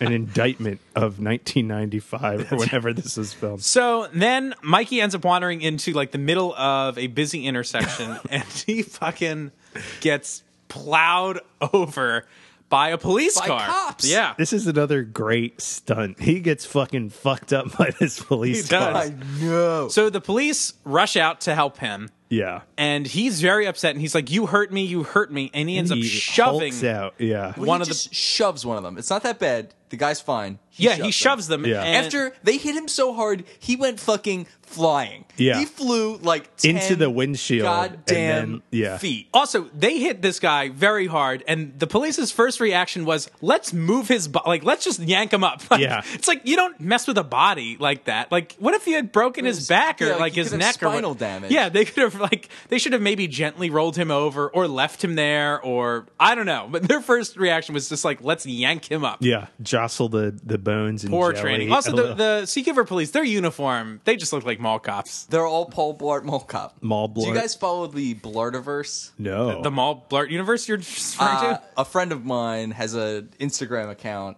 that's just called the Blartiverse. Oh, boy. And it is just he just photoshops every movie cover he can find to be starring Paul Blart. and That's pretty every, literally everyone should follow this because they're all so good. that sounds great. Yeah, it's a great Instagram handle. I know we've had arguments in the past, like, oh, where's Seacouver? I've argued, is it even in the United States? I'm absolutely convinced this is in the United States based on the police brutality. because I somehow don't think the police in Canada would have reacted this way to getting shoved. No. Because by a guy who they almost murdered, and if Yeah. he wasn't immortal, probably would have. Yeah. Yeah. And yeah, you're right. He does just shove him. This isn't like later when No. he fucking hulks out. And they're like, this guy's crazy. Like, lock him. th- They're in the, there's another ins- instance where they're, I think they say, like, we got to lock him up or Who whatever. is she? Who is he? Hillary Clinton. like, we gotta Why is lock him everyone up. obsessed with locking him up? So Duncan ends up seeing this all kind of shake out And he just from a looks distance. sad. Yeah, he doesn't like run over and say like, "Ho, ho, hold on, like Yeah. I'm watching this guy. Sorry this happened." Like he just kind of lets it happen. I thought that was weird. Maybe Yeah. is he just too far away, or is it too late? It's not too late. Yeah, I don't think it's too late. Yeah, and they just load him into their busted ass police vehicle. These guys are fucking assholes. These This are made they're me- terrible. I was so no. angry the the about treatment this. of Mikey by the police in this is nuts, including later be- when they continue to lock him up. And I- I don't know exactly how that shakes out, but we'll get to it. So Matt gets a flashback again, back to 1868. He's taking what is his name Chasky I, I- Chasker, I, I Chask. could never. Chas Chotsky, Chachki. He's taking Chachki into town to the doctor. Chachi. At, Joni loves Chachi, and everybody is like looking at him like they're not happy. Right. He's bringing this person outsider in. Mr. Into Mag- there's like a town. Mr. Magoo type Yeah. character who Jeff just like Sessions leans out. and is just there. like, Yeah. Yeah, so he's asking where the doctor's office is, and there's like a mob forming behind Mac. Like they're Yeah. following him to the doctor's, which is pretty crazy. And there's one weird mustache guy who like is especially put off. He's by kind of this. like the head of this mob, it would Yeah. seem, uh, or the personification of like the town's anger. This man in black. Symbolically in black. Mm. So Mac gets to the doctor's office, and even the doctor doesn't want to treat him at first. And Mac is like, "You took an oath; you have to do this." And he's like, "All right." But I guess he says that a lot of these people, uh, we lost a lot of men to the Cheyenne. The Cheyenne. But then he says, "I'm not Cheyenne." right? So this I is had kind of forgotten this character. I thought he was going to be the bridge that gets Mac to being with Kahani and like that whole crew. That like helping this guy leads him to living with. Yeah. right. Like that's how he ends up living there. But of course, that's not true. Mm, interesting. The lesson of this flashback is a little like I'm not sure what it, the idea Muddled. is. Yeah. like, I kind of got lost in the sauce on this one. Yeah, like I'm on board for him being like, "Oh, I interfered with someone who needed help, so I had to inter like help with that." But then the way it shakes out, I don't know if the way it shakes out parallels anything in the future. We're supposed to garner any sort of like Max like has this informed Mac in some way to not help Mikey? We'll talk about it as we get Yeah. to the end of this flashback. So this shows that like these, you know, people in Dakota or whatever, they all they see is that this guy's brown or whatever and an Indian, so it doesn't matter if his people did or did not fight in a war with them or whatever. I don't Yeah, know. they they, just just don't, don't like care. this guy. They don't like Indians. Right. But then we get this like kind of odd fade. Like Mac is looking through the window at the kid being treated by the doctor, and then like you somehow fade through the window back to the present. It's a little strange. It is strange. All the transitions in this episode, I want to say, are window transitions, which is Yeah. yeah. And I'm all- I, I had a couple notes. I was like, oh, this again. Like none of them were very creative. We cut back to the present, and Mac gets in the T-bird, I guess, to follow the cops. I I don't know. But then we cut again to these like this other park where there's a bunch of greenhouses. Where are they? Yeah, I was Uh, Some gonna say, are part. they about to go bail him out? But why are all these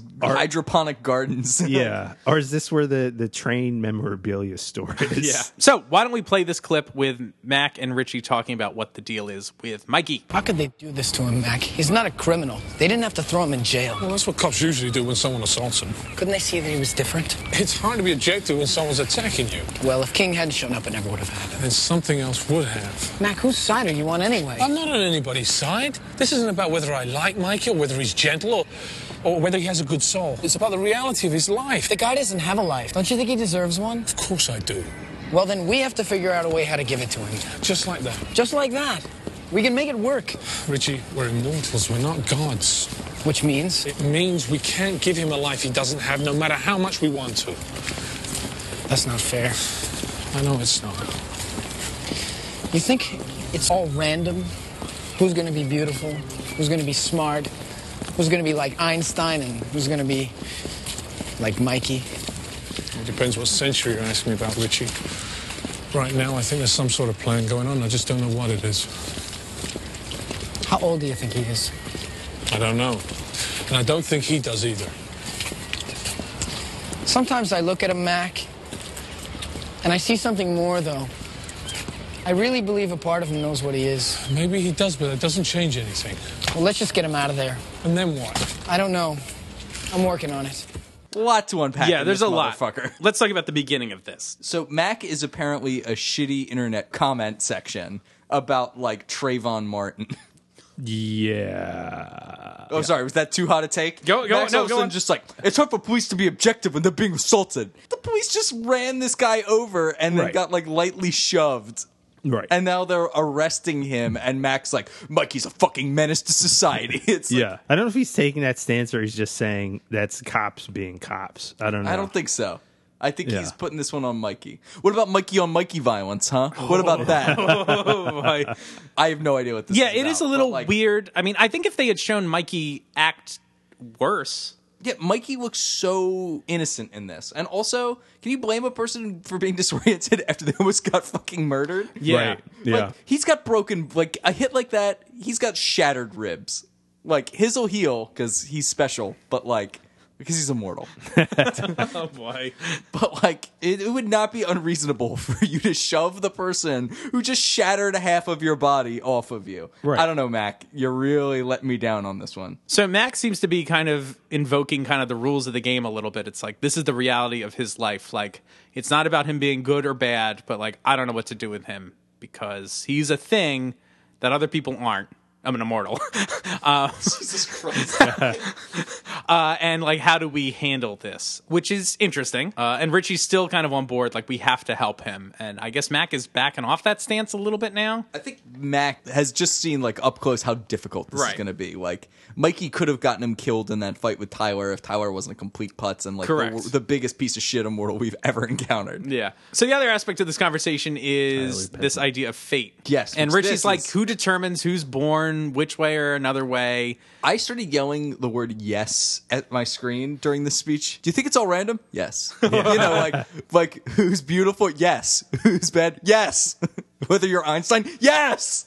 or for that matter who's immortal and who's not Yeah. Yeah. richie Are lucked like- out Are like Mikey. The way he says that. Like, yeah he like pauses like Ugh. mikey This made me, I don't know, feel weird. It is weird, and Mac makes it in some ways weirder because he's like, "What do you think, Mac?" And he's like, "Well, it depends on what century you asked that me." line, I don't. That, that was the most confusing thing. and it's that like, said. "Huh?" Is that what he's saying? What century you asked Mac? me? So he says, "If you asked me before, he might say it's random." But today, he's like, "I'm thinking there's a plan to all this now." Oh, that's not how I interpreted it, but that makes more sense because before I was like, That what is- does he mean? What century? I had no idea. I was a bit unsure what that means. I think Keith, what you just laid out is the best interpretation of it. At first, though, I just thought he was thinking about or was trying to describe that, like he lived in a century where kind of like divine providence and like having things be preordained was the common belief, Right. Like that everything in your life was fate, largely because of a, a deity's intervention, Right. So at first, I thought that maybe it was a reference to that, but then he follows it up by saying.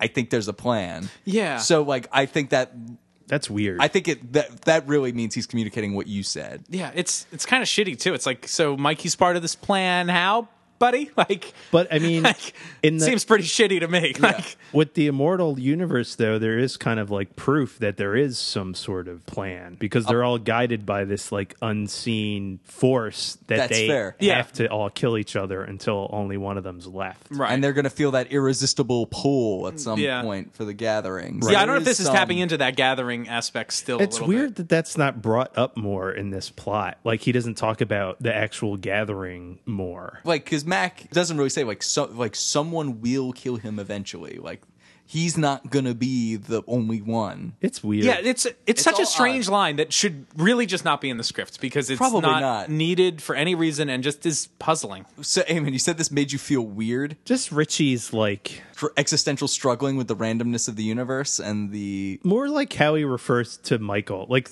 par- part of me or Mikey, Oh, Michael. Michael, my favorite John Travolta movie. Well, I think But, uh, even I think there's an aspect to calling him Mikey that is like invoking a child like like that that's that's the show or the writers trying to be like channeling like think of him like a child like let's Yeah. call him Mikey like not Michael you know what I mean like giving him a favorite nickname ninja turtle. Yeah. yeah. my favorite's Raphael. It used to be Donatello, now it's Raphael. Because I'm older, man. Life, life angrier. has scarred me. Yeah, You've, got, you've gotten so angry in Yeah. your old age. got a lot of angst. angst. But like Richie, I feel like is infantilizing Mikey, and I'm not like up on this. I, I don't deal with autistic people in my day to day life. I don't know if this is a positive portrayal or not. Part of me thinks it is, and part of me wonders like, And part of me also are they dehumanizing him or infantilizing him? I don't know. That's a good question. Well, I think that's me part of also this wants like weird to- like sympathy porn, Porn, thing, like yeah. the way it like pulls on certain your heartstrings in a certain way, and like you know Duncan has to call it like he's not a puppy dog, like because the script like Richie's reactions make him f- like that, like he Yeah. treats him like a cute pet, like oh we got to take care of him, like Yeah. he doesn't have a bad bone in his body, see those kind of interactions make me think that it's like a better portrayal, or certainly at least for like 1995, perhaps might be a Right. a better portrayal, is because you do have someone like Richie is infantilizing him, and you do have another character kind of communicating like, "Hang on," That's a good point. which yeah. There's a discussion about it, which is good because it could just Yeah. fly by and him just be completely Yeah, innocent Dun- the Duncan's whole taking time. the realistic approach to this, where it's like somebody has to do this work and like be there for him all the time. it's interesting, and I'm curious to see how this would be prorated. I, I also don't have a great sense of how accurate it is as we sit here today. I'm also curious how good it is prorated for when it was aired. yeah. that this may have, this may have been like a very cutting edge portrayal Yeah. in 1995 even if like now we might think about it a little differently I would imagine it is. that's my hot take but it's not really based on evidence My other thought was that like Duncan has seen Mikey get plowed over, taken away by the police. Like, what's his plan to rescue him? Like, him and Richie go to the park together? Like, were they planning on meeting there prior, or did they go back to the dojo meetup, then say like, "Oh, let's go to the park and talk"? Like, Richie has maybe his lunch with him. Like, Richie has some Oh, brown he, bag. He has um the stuff he gives. Oh, that's what Mikey it is, later. right? Yeah. So maybe they go to get that stuff I get- before they like, go I guess before that's they what get him out of yeah, jail. before they go to get him from jail, they go to the train store and buy this stuff. Well, Richie was out talking to social, Oh, social Richie was workers, out so maybe already. Mac was Oh, going to yeah. find him to take him. Yeah, we didn't get that montage where he That's then what it was. drives around looking, Looking for Richie. Yeah. Also, uh, I random. can still taste you. the stench of the social work is strong. I can feel the student debt growing around you. Anyone uh, notice the sign on the fence in this scene? By the way, it says No. absolutely no vehicles beyond this point. There are literally cars everywhere.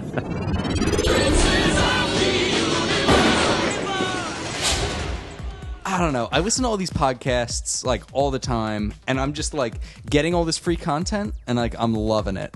But like, I don't know how I could support them. If only they offered some type of product that they made that helps out the podcast and shows your love of the show. One of my favorite podcasts, Highlander Rewatched, Oh, why do you like that? Uh, it talks a lot about like one of my favorite shows, Highlander, and is also like kind of funny and quirky and has like a sweet irreverence for the show, which I like a lot, which is kind of cool. That sounds fair. Yeah. Okay. What fair do they- enough. what- what do, they do, though? Well, to raise money for their podcast to help support the amazing content they put out for free every week, they sell an awesome collectible magnet set featuring four of our favorite Highlander characters. Wow, what characters? Well, we've got the star of the show, Duncan.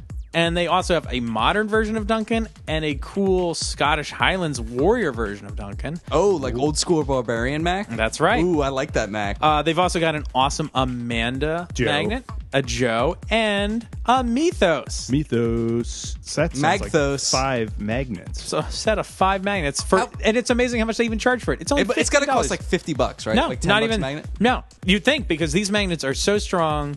I think I could fit. I don't know how many report cards could I put on my fridge with this. I don't know, maybe like Five? ten, five, Ten? pro- five. I think I Wow. could put five, at least five.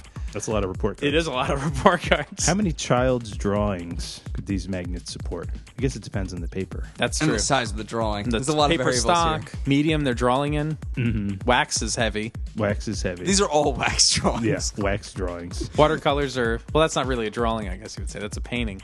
Yeah, Yeah, that's a these painting. will not hold paintings. Don't even They will try. not hold- Old no, paintings. get those framed by a professional. Yeah. for your fridge. That's right. for your fridge. I need a real fridge frame. We're going far afield, but how much do these magnets These cost? You magnets never actually only said. cost fifteen dollars, That which is, is crazy. criminal. That's a deal. What is that? About three bucks a magnet? That's literally exactly three bucks a Mm. magnet. what? Yeah, I know. Unbelievable. Where can we get these magnets? You can go on Etsy.com and just search for Highlander Rewatch, or you can also go to Facebook.com and find the Highlander Rewatch page and click on our store link right at the top of our page. It says Shop Now. Hey, What if I want to shop later? Just wait, and That- then and then hit Shop Now. Shop now. Yeah. All right, that's fair advice. At some point, you will actually you will be shopping now. We're looking at now, sir. Yeah. now buy them today. Today, So next we cut to the police station. The police bring Mac and Richie in. Okay, so we flash back again to Dakota, 1868. The crowd is getting like unruly outside, and somebody's like, "We gotta kill this guy" or whatever. It's like, what? Like, cool Yeah, wh- out. Like why everybody is so upset. why was this cut here? Like, what about the present triggered this flashback? I don't know. Yeah, I I don't know. I guess they needed somewhere to stick it. That's what, I That's felt what she like. said. Uh, also, they you retransition. I don't exactly know how they get there, but like back through that window again. yeah, through a window pane again. It almost in made the me jail. feel like that the entire flashback happened all at once, and then they artificially cut it for some pacing reason, like that it was never supposed to be two transitions. Maybe. Do you think there the reason there was all those greenhouses? Do you think this was supposed to come before the Mac and Richie talk in the park? That there was a transition with one of those greenhouses because that's a lot of glass panes. I don't know. Uh, yeah, it's very strange why this is here. So the way this shakes out is this one guy is kind of leading the mob. They want to break in and kill this guy. The sheriff eventually shows up. Mac is not exactly diffusing this situation. Well, he insults are the you, guy. are you making fun of me? Someone, someone has. should, which is a good burn, I Yeah, think. it Uh, is. But the sh- Duncan's very enlightened for the time, which Well, is Mac has is never fine. been a racist. Yeah. That- of all No. the, of all the unenlight of all the sexist things he has done. We know that Mac has never been a racist. the worst he's ever said is like you eat raw fish or whatever like Yeah. that that's like gross um and granted, he said that in like 1710 or some shit. people still say that like ew people they eat weird food Yeah. strange deal or strange food Strange tough food. deals fast cars. duncan talks to the sheriff and he's like look he's like he's getting fixed up and he's like we're gonna be out of your hair don't worry about it the sheriff even seems like more reasonable than the rest of the town. He's like, you could have pe- picked like a nicer town, or right yeah he something. knows like his town's full of a bunch of shitheads Yeah, but Cheska is like, I'm getting the fuck out of here. right so he runs out the back and he's trying to flee and out He's back going to steal a horse, which is probably a mistake. yeah Like, Yeah. because that is definitely a, like an executable offense in these days. sure but he's running for his life so you know right. I can get it. Sure. Oh, I mean, I know these people are not going to take kindly to it, but like, I don't necessarily think he's doing the wrong thing by stealing a horse to get away because there's murder on the other side of the building. Mm. Right. But he Well, it ends up. seems like Mac and, but I, I kind of feel like Mac and the sheriff have it under control at this point. They're, Yeah. they're, they're going to contain the situation. but I guess he does not know what's going on outside, Right. Which is a bummer that like Max should like lean in and be like, "Hey, it's cool. Like, Yeah. don't worry. I got this, they kid. seem mad, but it's all right." Uh, But so I got a rifle and I'm I'm macking it out here. So Yeah. uh, so he sees this guy from before, uh, whose name is Spice. his name is Spice. Spice. I guess that's his last Spice. name. So this is the guy that was whipping him. And so he's like, "Stop here, you worthless bastard!" And he's like, "This time you won't be walking away." And they start fighting. He like grabs onto him. The Native American Tchotchke. Chachki grabs Spice's gun and like accidentally shoots him with it. Yes. I guess. Or I don't know I'm if it's so assuming an accidental or accident. not. No, I think he shoots him on purpose. Yeah. It's on purpose. Yeah, I think so. Given the situation, So since this we happened, control the spice. Yeah. uh, the crowd now forms around him, and they obviously now need to arrest Chachki Right. because he has murdered somebody. And they're like, "Well, a trial will decide your fate." Which in some ways seems reasonable, but I would say at the time it will Mm-hmm. No, he's- absolutely oh, it's, he's yeah, done. it's no Yeah. good. So Yeah. I think he knows that too, which is why he flees. But Yeah. Duncan is trying to like talk him down. He's like, no, no, no, like just put the gun down, calm down, and go with these people. And he's trying to explain to them like this guy was like whipping him earlier. and Right. blah blah blah. And again, the sheriff is fairly reasonable about this. He's like, no, like you you have to do this. Whereas you got the piece of shit all in black who doesn't want any of it. So when Chachi starts to run away, that guy just shoots him. Yeah, Max stops the sheriff from shooting. Right. But then this other guy puts him down. He's like, murder or flee injustice. Yeah, and he like kind of shrugs, and then Mac fucking hits him in the face with the butt of his rifle. That's even more severe. I thought he just punched him. That's better. Yeah. I could I don't know, I could just watch Mac beat up racists all the Yeah. time. Yeah. So Super So cut. we're really we're really checking that box here. I don't know here that like this flashback looks really good. I think except the sepia filter. it doesn't like, need the sepia. Yeah. It looks awesome. Like again, there's lots of extras. I don't know. It looks cool. This is a cool western set they've. Got. I don't know why sometimes they put the filter on and sometimes they. I feel like the filter's never good. I always like it's it. Very rare. It very rarely works, and I feel like it only ever works when the scene is not otherwise very visually interesting. yeah. Right. Like, it, like they did it in that hospital, and I think it was just because they didn't have much set dressing. It was like an old abandoned hospital. It's like, well, let's just put a filter on it, and that'll spruce it up. But there's no sprucing needed here. Like, Yeah, this people has have got awesome everything. costumes. Yeah, and there's it looks horses. great. Yeah. I don't know. It's weird.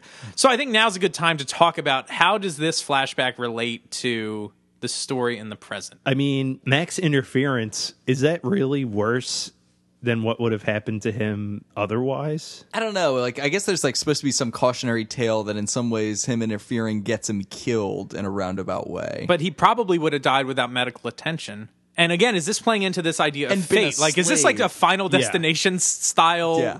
thing where it's like, Right. well, Mikey would have died in the junkyard if he didn't run away or if Richie didn't save him, whatever. Like, Mikey was going to meet his end with Tyler King. And same thing with this Native American boy, Chachki, that this guy was going to whip him to death or who knows what. But like, there's no stopping the plan. Like, once it's in motion, like, this Native American was supposed to die and that Mikey's fate is like sealed as well. I, I don't know. That's a good question. I mean, it's so muddled, and we wouldn't be asking those questions if it wasn't for this. Is there a plan? Whose plan is it? Like, if they didn't have those discussions, I don't think we'd be entertaining the idea you just said. But they did have it, so now it seems like that's the only reason it happened. Right. I don't know. And then also, if if Mac believes this, like, why is there a reason to do anything? Like, why act at all? Like, 'cause Why interfere There's in this what moral people say? imperative pro- posed at the b- the beginning of the episode. Like, if you see someone that needs help, you must help. You them. help them. And this seems to maybe undercut that. It's like, well, it doesn't matter if you help them because they've got a fate and they're going to meet it. But Mac's not the type of person, as evident by the rest of this series, Right. Where he just would let an injustice happen. You know what I mean? Yeah. Like he'd do the same thing Richie did. Sure. So it's like, what is the point of this? Again, it's that don't one know. line. Do you think this was like in a earlier script there was more of this stuff and they maybe thought like like you said Eamon, like in this series in general, like Mac does not seem to hold this view. Like he helps people when they need it. So maybe people like David Abramowitz were like, "You know what? This doesn't really fit the philosophy of the show or the character." And they excised it all except for that stray line that made it in.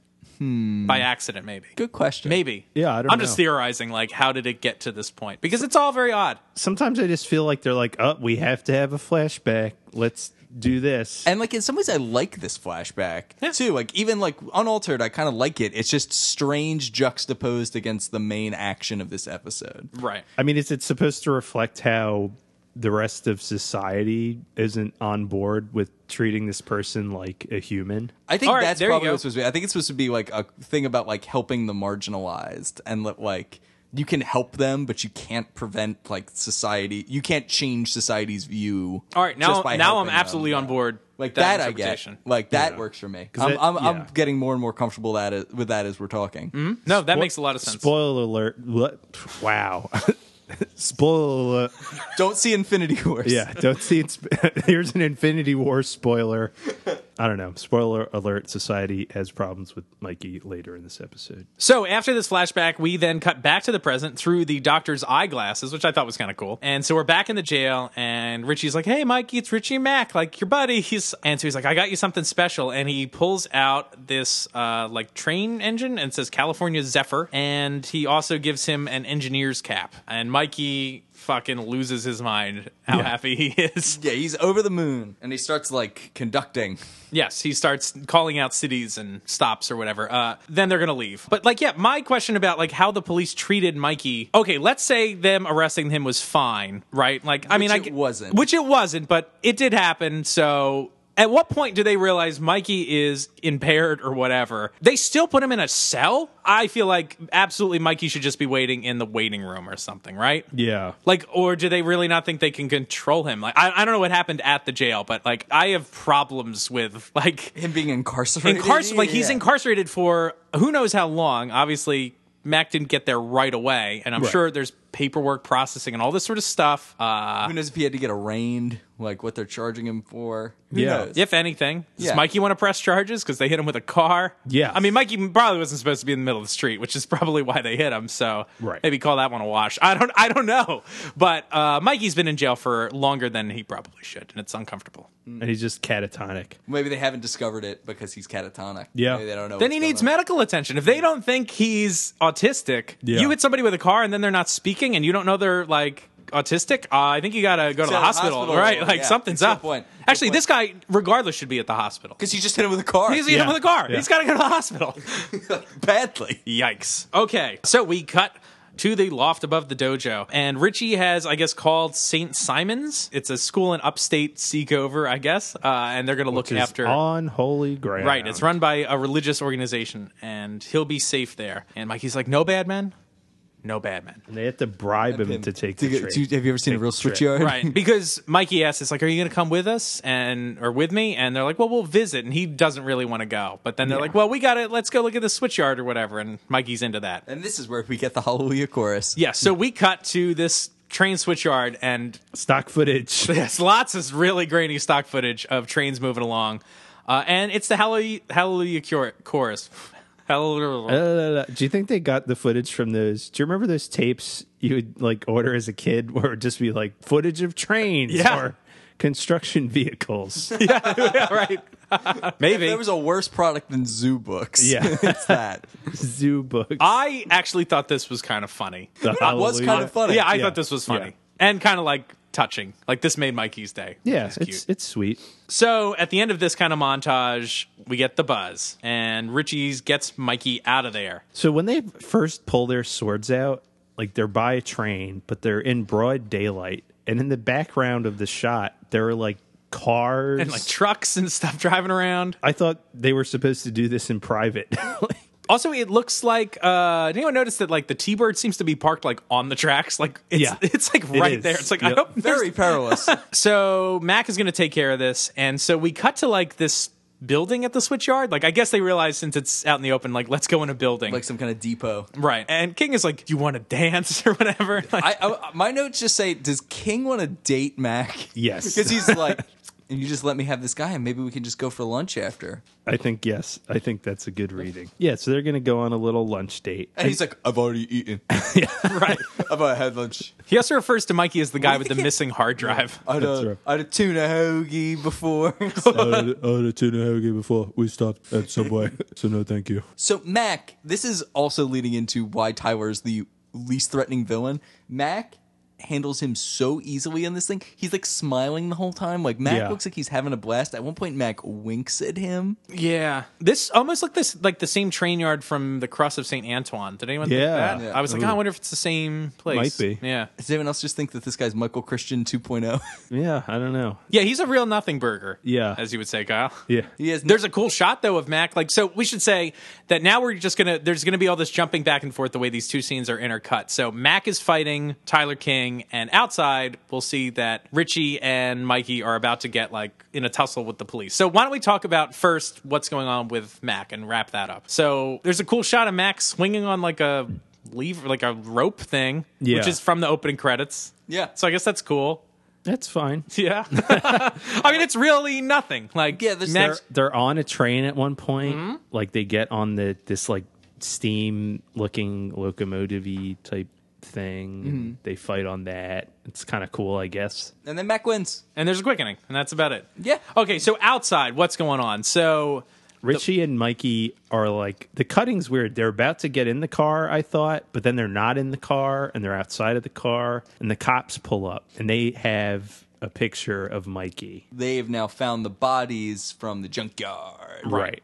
and I guess they knew that Mikey lived there, so I Yeah. guess he's the number one suspect. Right, which makes sense also because he did kill one of them. Right, yeah. Mm-hmm. Yeah, he did in fact kill Helen. Yeah. But they also, I guess, think he killed Alan. They know that Mikey's with McLeod, I guess because Mac picked him up. These guys also get, I guess, very aggressive. I mean, I guess he is a suspected murderer. They pull their guns right Yeah. away, right? They say, stay down or you're a dead man twice. It's like, are you kidding me? Like, Like, how have they not figured out already what this guy's deal is? well, they should know Yeah. that, like, he's been arrested already. These are the same Seacouver police. I mean, same department, but, like, No, no, they're the same cops too, aren't they? are they the I think same they are. cops? They are yeah. the same cops. So there is no need for this behavior at all. They just have a grudge against him. and then Richie is like, well, look, nothing pisses you off like hitting a guy with your car. Yeah. that really makes me hate that guy. yeah, because he got away. it's taking it out of my salary. Uh, All I could think of the whole time was the joke in Naked Gun 2. Frank goes to meet George H.W. Bush because he's being honored for killing the most Oh. drug dealers.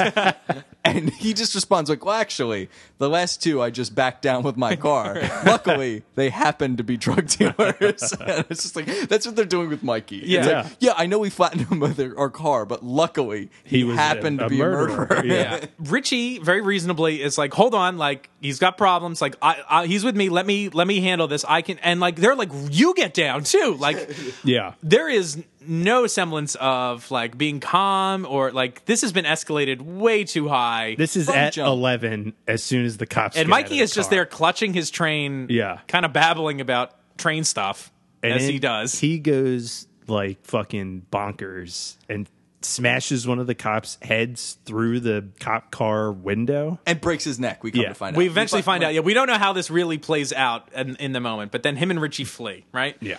So Richie and Mikey run down the train tracks. They're now kind of far away, I guess, near some tunnel, and Mac Right. eventually catches up with them. And Mikey says he's I'm hungry. I'm hungry, Richie. I'm hungry, Richie. Uh, as soon as he said that, It's I was like, like, I I know, know. I know what's happening now. This is gonna be so bad. so yeah, Mac finds them somehow, and they're hiding behind a bunch of barrels. like yeah. And so Richie's like, well, we can still make it. Like, you know, we got to go. But then Mac like pulls him aside. He's like, no, you don't know what happened. Like, you forgot your jacket. Like, come over this way. And he tells him that one of the police officers is dead. This is, I guess, Richie's realization now that, like, and some to some degree, furthering Mac's suspicions that, like, Mikey is not safe to be in the world. They're like, we gotta do something Mikey can't go to St. Simon's because the cops are going to be looking for him forever. forever. Yeah. And he can't go to jail because then it'll be revealed that Right. he's immortal. Now for two homicides, he'll be in jail forever. Right. Right. Which I would say maybe he'll be sent to a special institution, but based on the way Seacouver treats people in Mikey's situation, nope, Nope. nope, Yeah. So this is like a, a pretty effed up situation. But they come to the conclusion that he needs to be killed. Yes. And Mac's going to do it. And Richie says he'll do it. This is rough. This is real. This. This is fucked. To Kyle's point, I almost, I almost shed It's- a tear. Yeah, no, this is really upsetting. and his performance is really good. Pruitt, Taylor, Scott Vince. Pruitt. Scott Pruitt, and Stan Kirsch Kirsch is- does a great job in this all episode good. too. And also, like like we said, like Richie is big boy Richie, but like has hints of that naivete. I think this is a moment where like Richie grows up a lot. Like he takes ownership of this. Like this is a big moment, I think, for Richie too. Yeah, he's like, oh, it's like going to the tunnel, and then like Richie follows after him, and he's like excited, like, oh, I'm really Because uh, Richie kind of tricks him. He's like, "Let's go see the, this train. Like, have you ever seen it?" And they Yeah. go into the tunnel. It's like, oh boy. and then Richie stops and is kind of just looking at him, and also Richie hiding his sword like magically. Right. so Richie pulls his sword out, and when Mikey sees it, he kind of knows what's going on. I think this also lends credence to what Richie was saying. Like, I think Mikey knows more about what's happening than we think. Like, I think M- Mikey does know he's done bad things. He also does. He must know he's immortal because he knows how to kill himself. Right. Yeah, and there's this this really good shot with like Mikey running and then Richie moving towards him with his sword drawn. Yeah. and it's great. And like under different circumstances, I'm like, this is would be a badass shot if he wasn't about to go like It's like very execute threatening looking. someone. Like, yeah, like it's it's like a really good shot that under the circumstances is a very different meaning than it would otherwise. Yeah. Yeah. Mikey gets emotional. He's like, I'll do it. You don't have to do it. And he's like, I'm going to see King of Trains. Yeah. It's like, oh my God. He like puts his head on the train track, and there's a train coming. at Yes, this whole yeah, time. you It's can like- hear it in the And he's distance. just like, I'm not even afraid. I'm not even afraid. I'm fine, Richie. I'm fine. Oh I'm my not even God. afraid." I'm I was not getting more emotional I know, now I'm just thinking like- about it than just- I did when and, I like- watched it. And like Stan Kirsch is crying, and it's like it's fucked up. Yeah, It's this really is fucked up. really rough. This is the second immortal train killing that we've seen. Right. oh, in who's the saving grace? Saving Saving Grace. Grace, yeah. Yeah. So uh, yeah, the train goes by. It's kind of off camera, and then Yeah. Richie gets the quickening. Yeah. Which is also in a lot of ways like kind of fucked up. Yep. Well, one thing on the logistics level, like I guess you get the quickening if you're close to a person. I- Is this the very first time that's been like explicitly revealed? Yeah, though there's still in my mind this hanging question of is there a notion that you caused it? Like I'm comfortable saying that Richie caused his death, even though it's like kind of self-inflicted. Like Richie is Right. there to kill him, Right. And in response, he puts his neck down on the thing. Yeah. Mm. so it's not like purely random. It's not like purely separate from Richie's actions, Right. Which is a minor complication. Yeah, that's true though. So anyway, so yeah, now Richie has to, I guess, live with Mikey's like quickening ghost in him or whatever. I mean, whoever, however that shakes out, uh, it doesn't matter. But I think it's upsetting that like Richie gets the quickening. Yeah. like that's disturbing. Well, Uh, I mean, he was gonna get it when he regardless, headed it, yeah. It's a little messed up. It's kind of a cool quickening. Hmm? There's Yeah. Hmm? like fire in the train tunnel. I thought that was cool. And Mac has to like watch on. So then, the denouement of this episode, we cut to Mac's new digs, this Victorian era house. Max shirtless. Mac's shirt, shirtless. I have that I would he's not want to looking work ripped. on a house shirtless, personally. No, no, no, I wouldn't either. We Get want like some little bit of protection. Yeah. Yeah. And so Richie's like, hey, it looked better in the picture. And Mac is like, yeah, I guess it did. And I'm like, did you buy this site unseen? Like, what do you mean it looked better in the picture? yeah, I don't think he went to visit it. What? What a move. Yeah. Very irresponsible. with his Seven hundred thousand money. dollar house. Mac must just be loaded, loaded, loaded. Yeah. He drinks that Lafitte, man. Oh, that's true. And then we get a weird. You hear a train in the distance, and they both kind of look up, and then we get treated to like a weird flashbacky montage thing. Like a reprise of the Hallelujah chorus again, Mm-hmm. and then it's over. I hated this. I, I wrote that too. I as much as I liked the Hallelujah chorus montage, I did not like it at the end here. I wouldn't have minded the train whistle and just like ah Mikey, like less so. I mean that's like a little sappy, but But I, you know what I was expecting? Like to them hear the train, there'd be a moment of silence, and then Richie say what train it was. oh that'd be great. That's what I thought it was going to be. Yeah. It's like, oh, that's the 245 to Seacouver from Kansas City. Yeah, that he's got some of that train That would have Yaks. been interesting. That's what I thought was going to happen. Or even if it was just like a train thing and they just looked at each other longingly. Yeah. And then kissed. Uh, uh, like that would have all made sense. This is like too much. Also, like the Hallelujah chorus thing was funny. Like, Right. That was a joke when it was Right. originally done. And now I don't know what it is. Yeah, it's like been recontextualized as like Uh, longing or sad. yeah, or I mean, this idea of like does I mean th- the context of Hallelujah Chorus like did Mikey go to heaven? Is that what this is? supposed Like, to and be? there's a divine plan for all of it. You know what I mean? Like, I don't know. On, on, on, in some philosophies, killing yourself with a train. We encountered this in Homeland. Oh yeah, Mikey's in hell. Oh no. Oh no. This is what I thought was going to happen with Mikey. I thought all the train stuff he was saying, and this might just be crazy. I thought that these were going to be like all the various trains he had been on in his immortal life. So he wasn't like a train fact person, but he was just like avid train ride. He had a long commute. I don't know. I don't wait. like like he was reciting train rides he'd been on I think if while this- he was immortal or oh, something. like over the centuries. Yeah, I think if essentially? Yeah. if this was like a more if this show had a bigger budget and was like longer or whatever, like I feel like you'd get a montage like that. Like that would be an interesting way to tell the story. Like at the end, it's revealed that like you see him riding a bunch of different trains, different costumes, like over history, and it's like oh, like makes sense. yeah, I don't It's know. like a very I thought it was going to Slumdog be Millionaire style like ending, something more than just like a Rain Man ripoff, right? which is what I thought this episode was going to be. yeah, that makes sense. I remembered this episode pretty vividly, but like in the context of the episode, the way they're talking, it's like, oh, I wonder if there'll be a reveal at some point that Mikey wasn't always this way.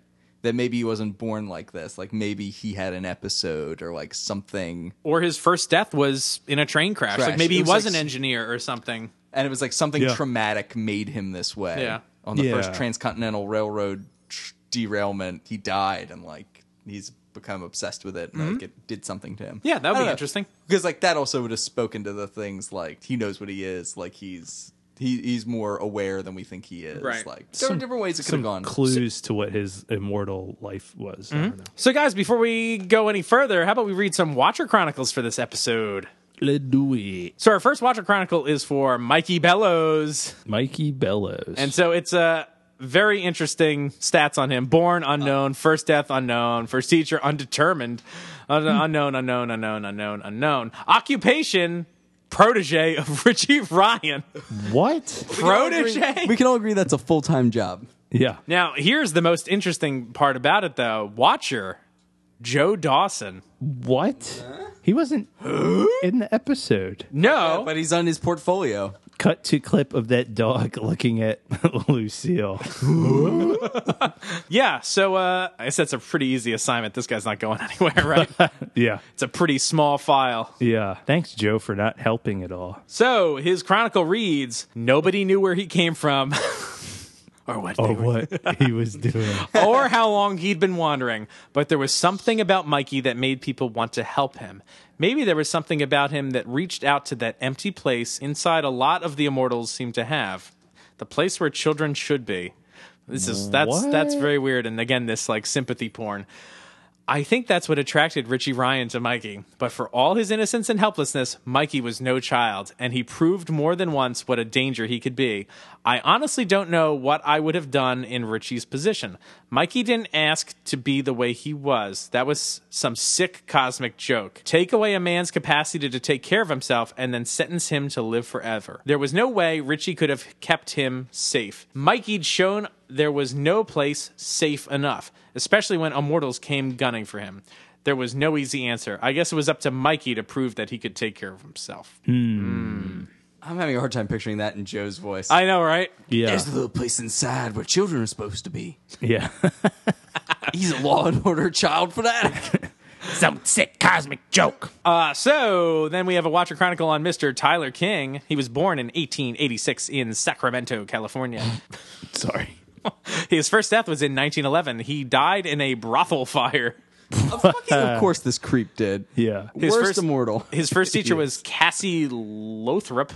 He's What? cult- I don't know, Lothrop? Original cultural affiliation, American. Recent base of operations, no fixed address. Occupation, headhunter. And his watcher is Lino Ortega. what Lino And his chronicle reads Sometimes I think immortals were put on Earth just to prove that life, even eternal life, is just a cruel joke. It's completely random and it's completely unfair. Wolfgang Mozart, dead at 35. Alexander the Great, at 33. Dylan Thomas before he reached 40. What further greatness might they have reached if they'd even had a few more years? Which brings me to Tyler King. Still going strong at 109. What has he given the world? A really big bar tab, fashion tips. He's a complete waste of space. I love it when these watchers get super judgy. Yeah.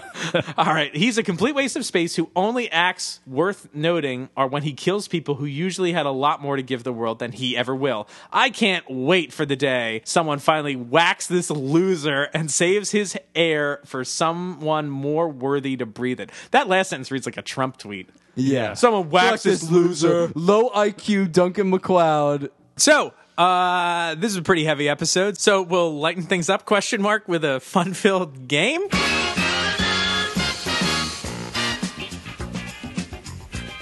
So we're gonna play a game of Watch Your Tube.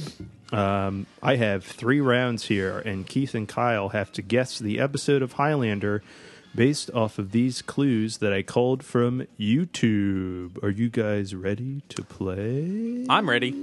Kyle, yes, are you let's ready? do it. Keith, you you tend to beat me in this game, so I'm nervous now. Round one. I don't know who wrote the scripts for this, but wow, you really did a great job per this episode and some others. Homeland No, but good guess. Keith? uh, and some others. Some others. I'll say Vendetta. no. I hope it's like a really poorly written episode.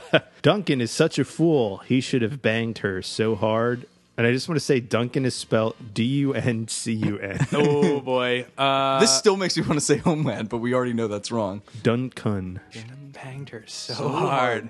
Good God. Which one is this? I'm trying to think of episodes with women he doesn't have sex with. Revenge of the Sword. No. Bless the child. No. Ah. Good guess. Question the third. Or comment the third, I should say. WTF. She finds out she is immortal, and her first thoughts are, I've always had a thing for you, Duncan. Rite of passage. Yes. Shit, I couldn't come up with it. Good job. Also, He should have banged. She's this- a kid. She's a child. Are you kidding? But a Don't really get it. well written script. Duncan is such a fool. He should have banged her so hard. a fool. Round two. They are immortals. Immortals is spelled wrong. they can stick their swords up their arses and survive. what does that mean? I don't know.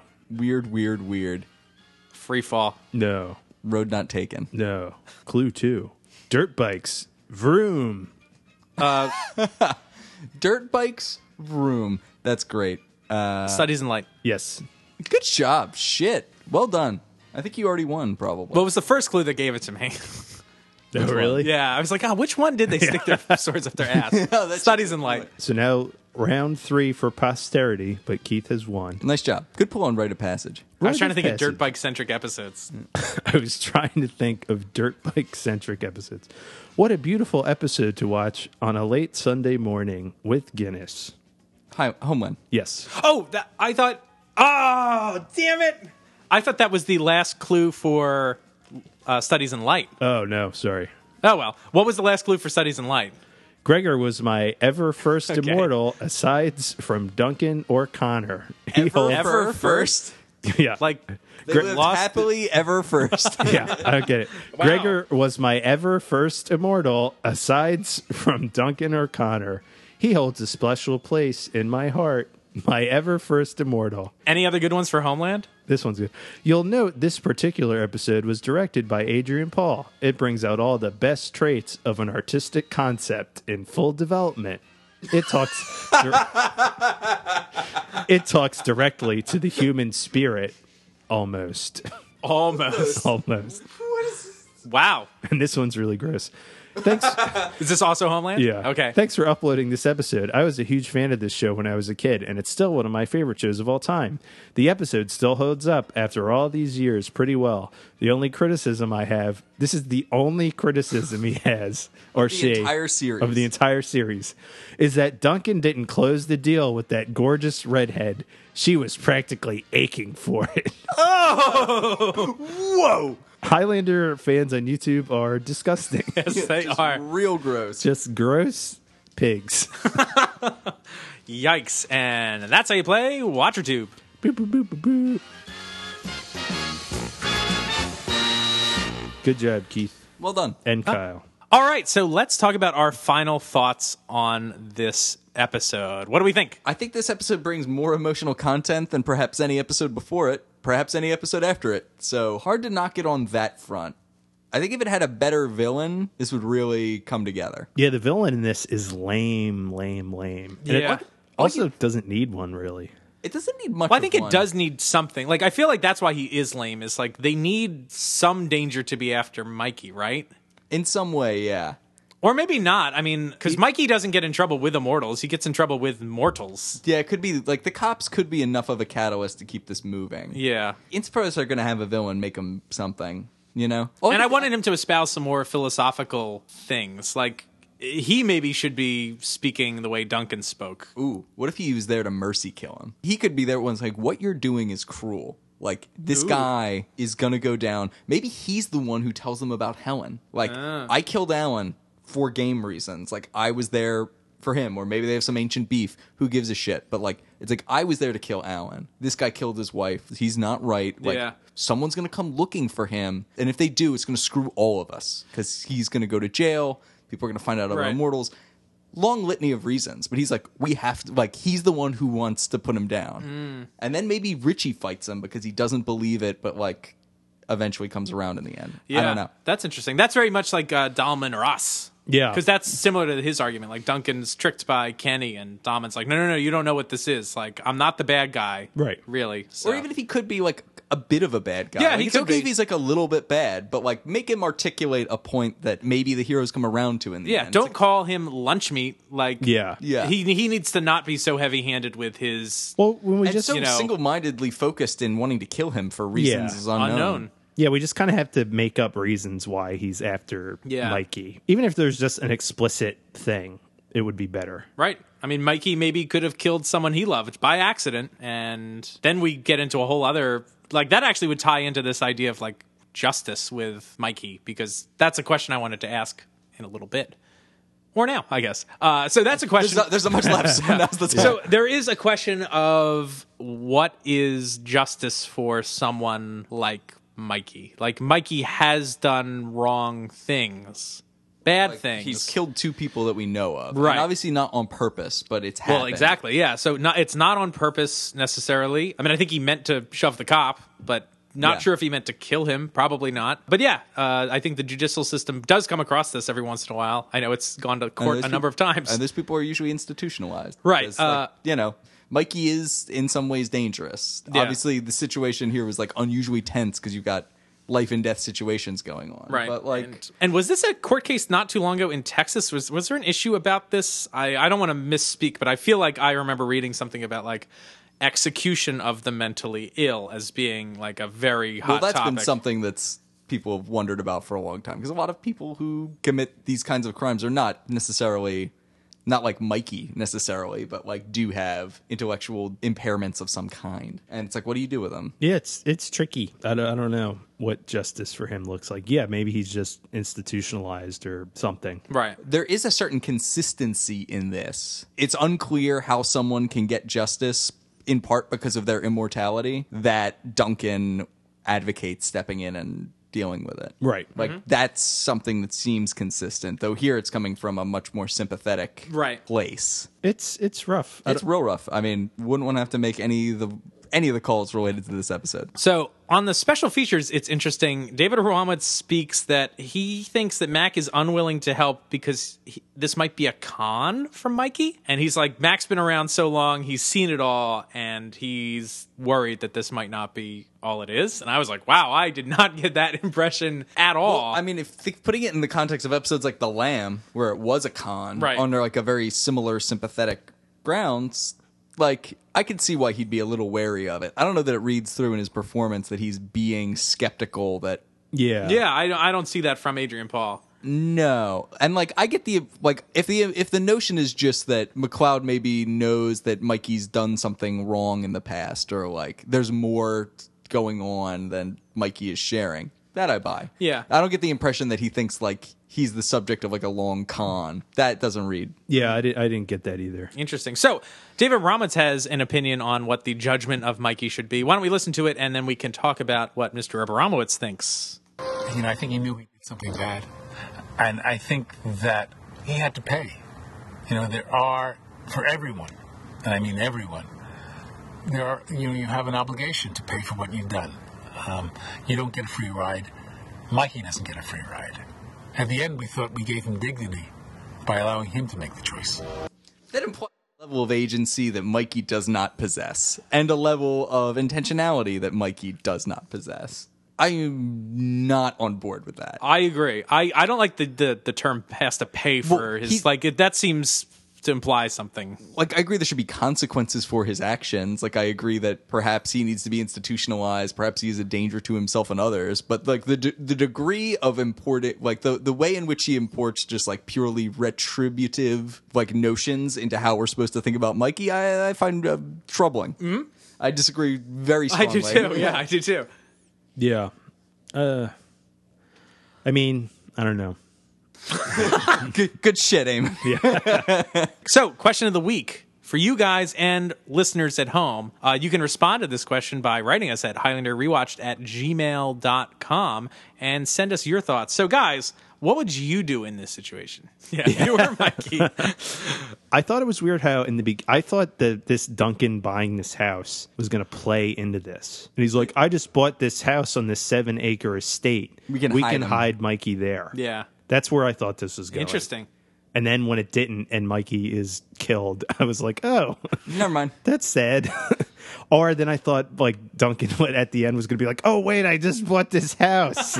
I, I thought that was weird, but ugh. I don't know if I could bring myself to kill Mikey. I also was thinking like, could the Watchers help with this? They're not supposed to interfere though. No. Killing him, I still feel like is kind of a bridge too far, even though he did kill two people.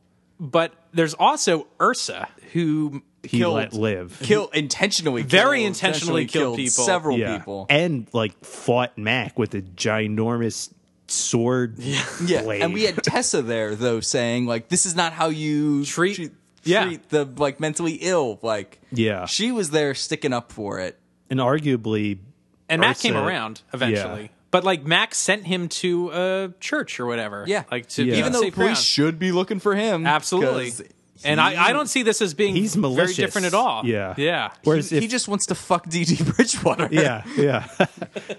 right. Well, Mikey wouldn't have never been, wouldn't have never, Mikey wouldn't have never even been in this situation if it wasn't for the game and the cops. So I just think it, Being treated very unfairly by these police yeah, officers. Yeah. Like so, because somebody went to try to murder him, and because the cops treated him like Also shit, tried to murder him. Like he was provoked in a way both times into harming people. That is true. like that's not fair. Maybe just let him wander and whatever happens to him happens to him. I mean, that's cruel too, but it's and maybe not- puts other in people some in ways danger. worse. Yeah. yeah, I don't yeah, know. It's it's somewhat intractable, and like I kind of get their decision, but I don't get their decision in the sense of like delivering justice to Mikey. I don't necessarily think that's what's happening in this show. I mean, I, think, think David that- I Abramowitz. think that's is- what David Abramowitz is thinks. but I, I never think that Mac thinks like there needs to be justice for this. We need to kill Mikey, and I don't think Richie thinks that either. I think it's mostly just that like there are no options for Mikey. This is what we got to do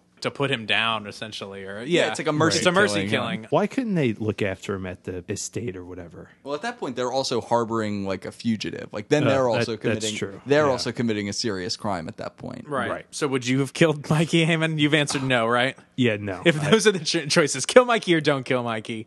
Or the, the question really is is it right to do this? Maybe is that the question? Not would you do it, but do you think it's right I don't know. I'm 65-35 on yes. that it's but- the right thing? Yeah. Uh, And of course this is always complicated. Like all these moral questions hinge on the fact that there is an immortal game. which in my mind prevents what I would otherwise want the answer to be, which is like find a way to get this guy institutionalized. Correct. Max probably got the money to get him good lawyers who could guarantee that like he'd wind up somewhere positive. Right. But that's not possible because of the strictures of the game. Correct. he can't get him into Paris somehow. Get Maurice to forge him a fake passport and send Ooh, is him- that why Maurice is around? This is for he's his, I don't know. he's his forger guy. Yeah. He's his passport man. Well, I mean, he's already like dumping B- Duncan's headless bodies into the river. like, Yeah. We made that up, but Yeah, that's our fanfic. yeah, This is also I don't know if this is the first time there's been like a moral judgment. This is a different kind of moral judgment than the show's ever dealt with. Like, it is like This is not someone murdered. I mean, well, it is somebody murdered somebody else, but like, they didn't do it evilly. yeah, this is not a bad guy that he's passing judgment on, or I don't know. It's di- it's it feels different to me. I don't know. Yeah, this is like what we've been asking for in a way. We're always like, there's a question on whether Duncan or, should have killed this bad guy or not. Not that Mikey's the bad guy in this episode, but like, if they didn't make him so evil, that would be more interesting. Definitely more interesting, but here I we've think got they, someone who's not evil at all. Right, but like, I Yeah. think in those episodes, it always is still well. They're still the bad guy of the episode. Maybe not super evil, but they're the bad guy. This is very different. This is not a bad guy. Right. But it is like In the same somebody way. who's killed people, our heroes are forced to kill him, and Mm-hmm. we're like, oh, is this right? Yeah, this is tricky. it's very intractable. I also give this show a lot of props for telling this kind of story. Like, I don't know if this is ever the sort of story I would have thought of. Like, if I was writing a show like Highlander, to be like, No. what about this angle? And it's really, I don't know, it's outside the bun. It's Taco Bell? Taco bun. taco, Taco bun. bun. I don't know. It's a, it's a very interesting story to tackle in this mythology. I agree with that. And frankly, I put the percentage at 65 35. I don't think anybody could say anything to get me above six, 65 comfortable with it. yeah. You know what I mean? Like, I'm capped out.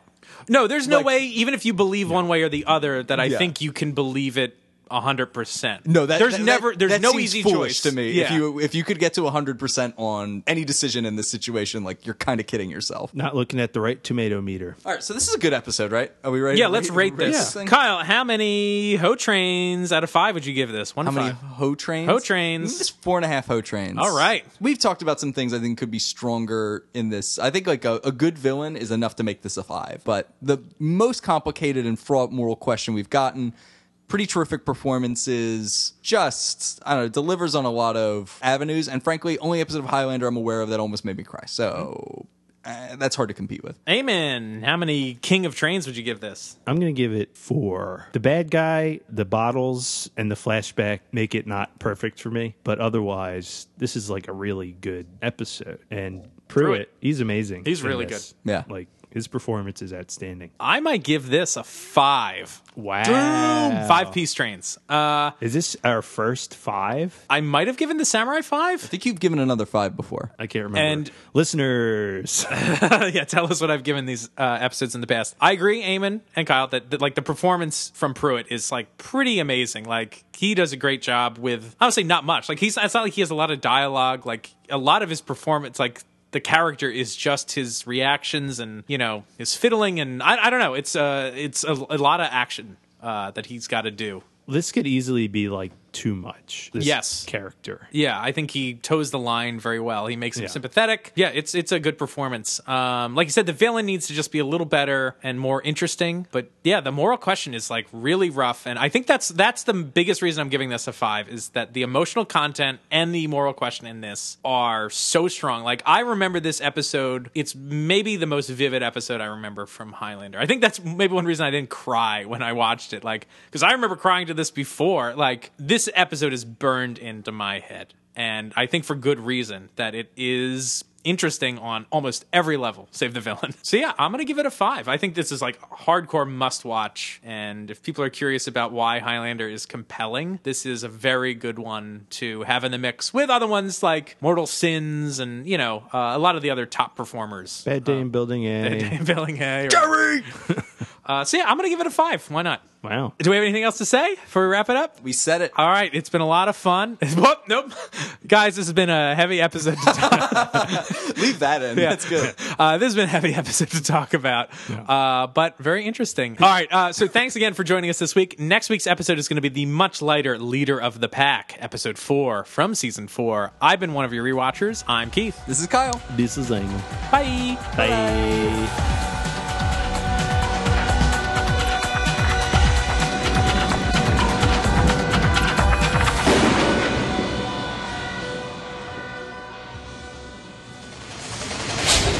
Was Mikey uh, vaccinated? Oh shit. Oh, it's irrelevant. It's irrelevant whether he was vaccinated.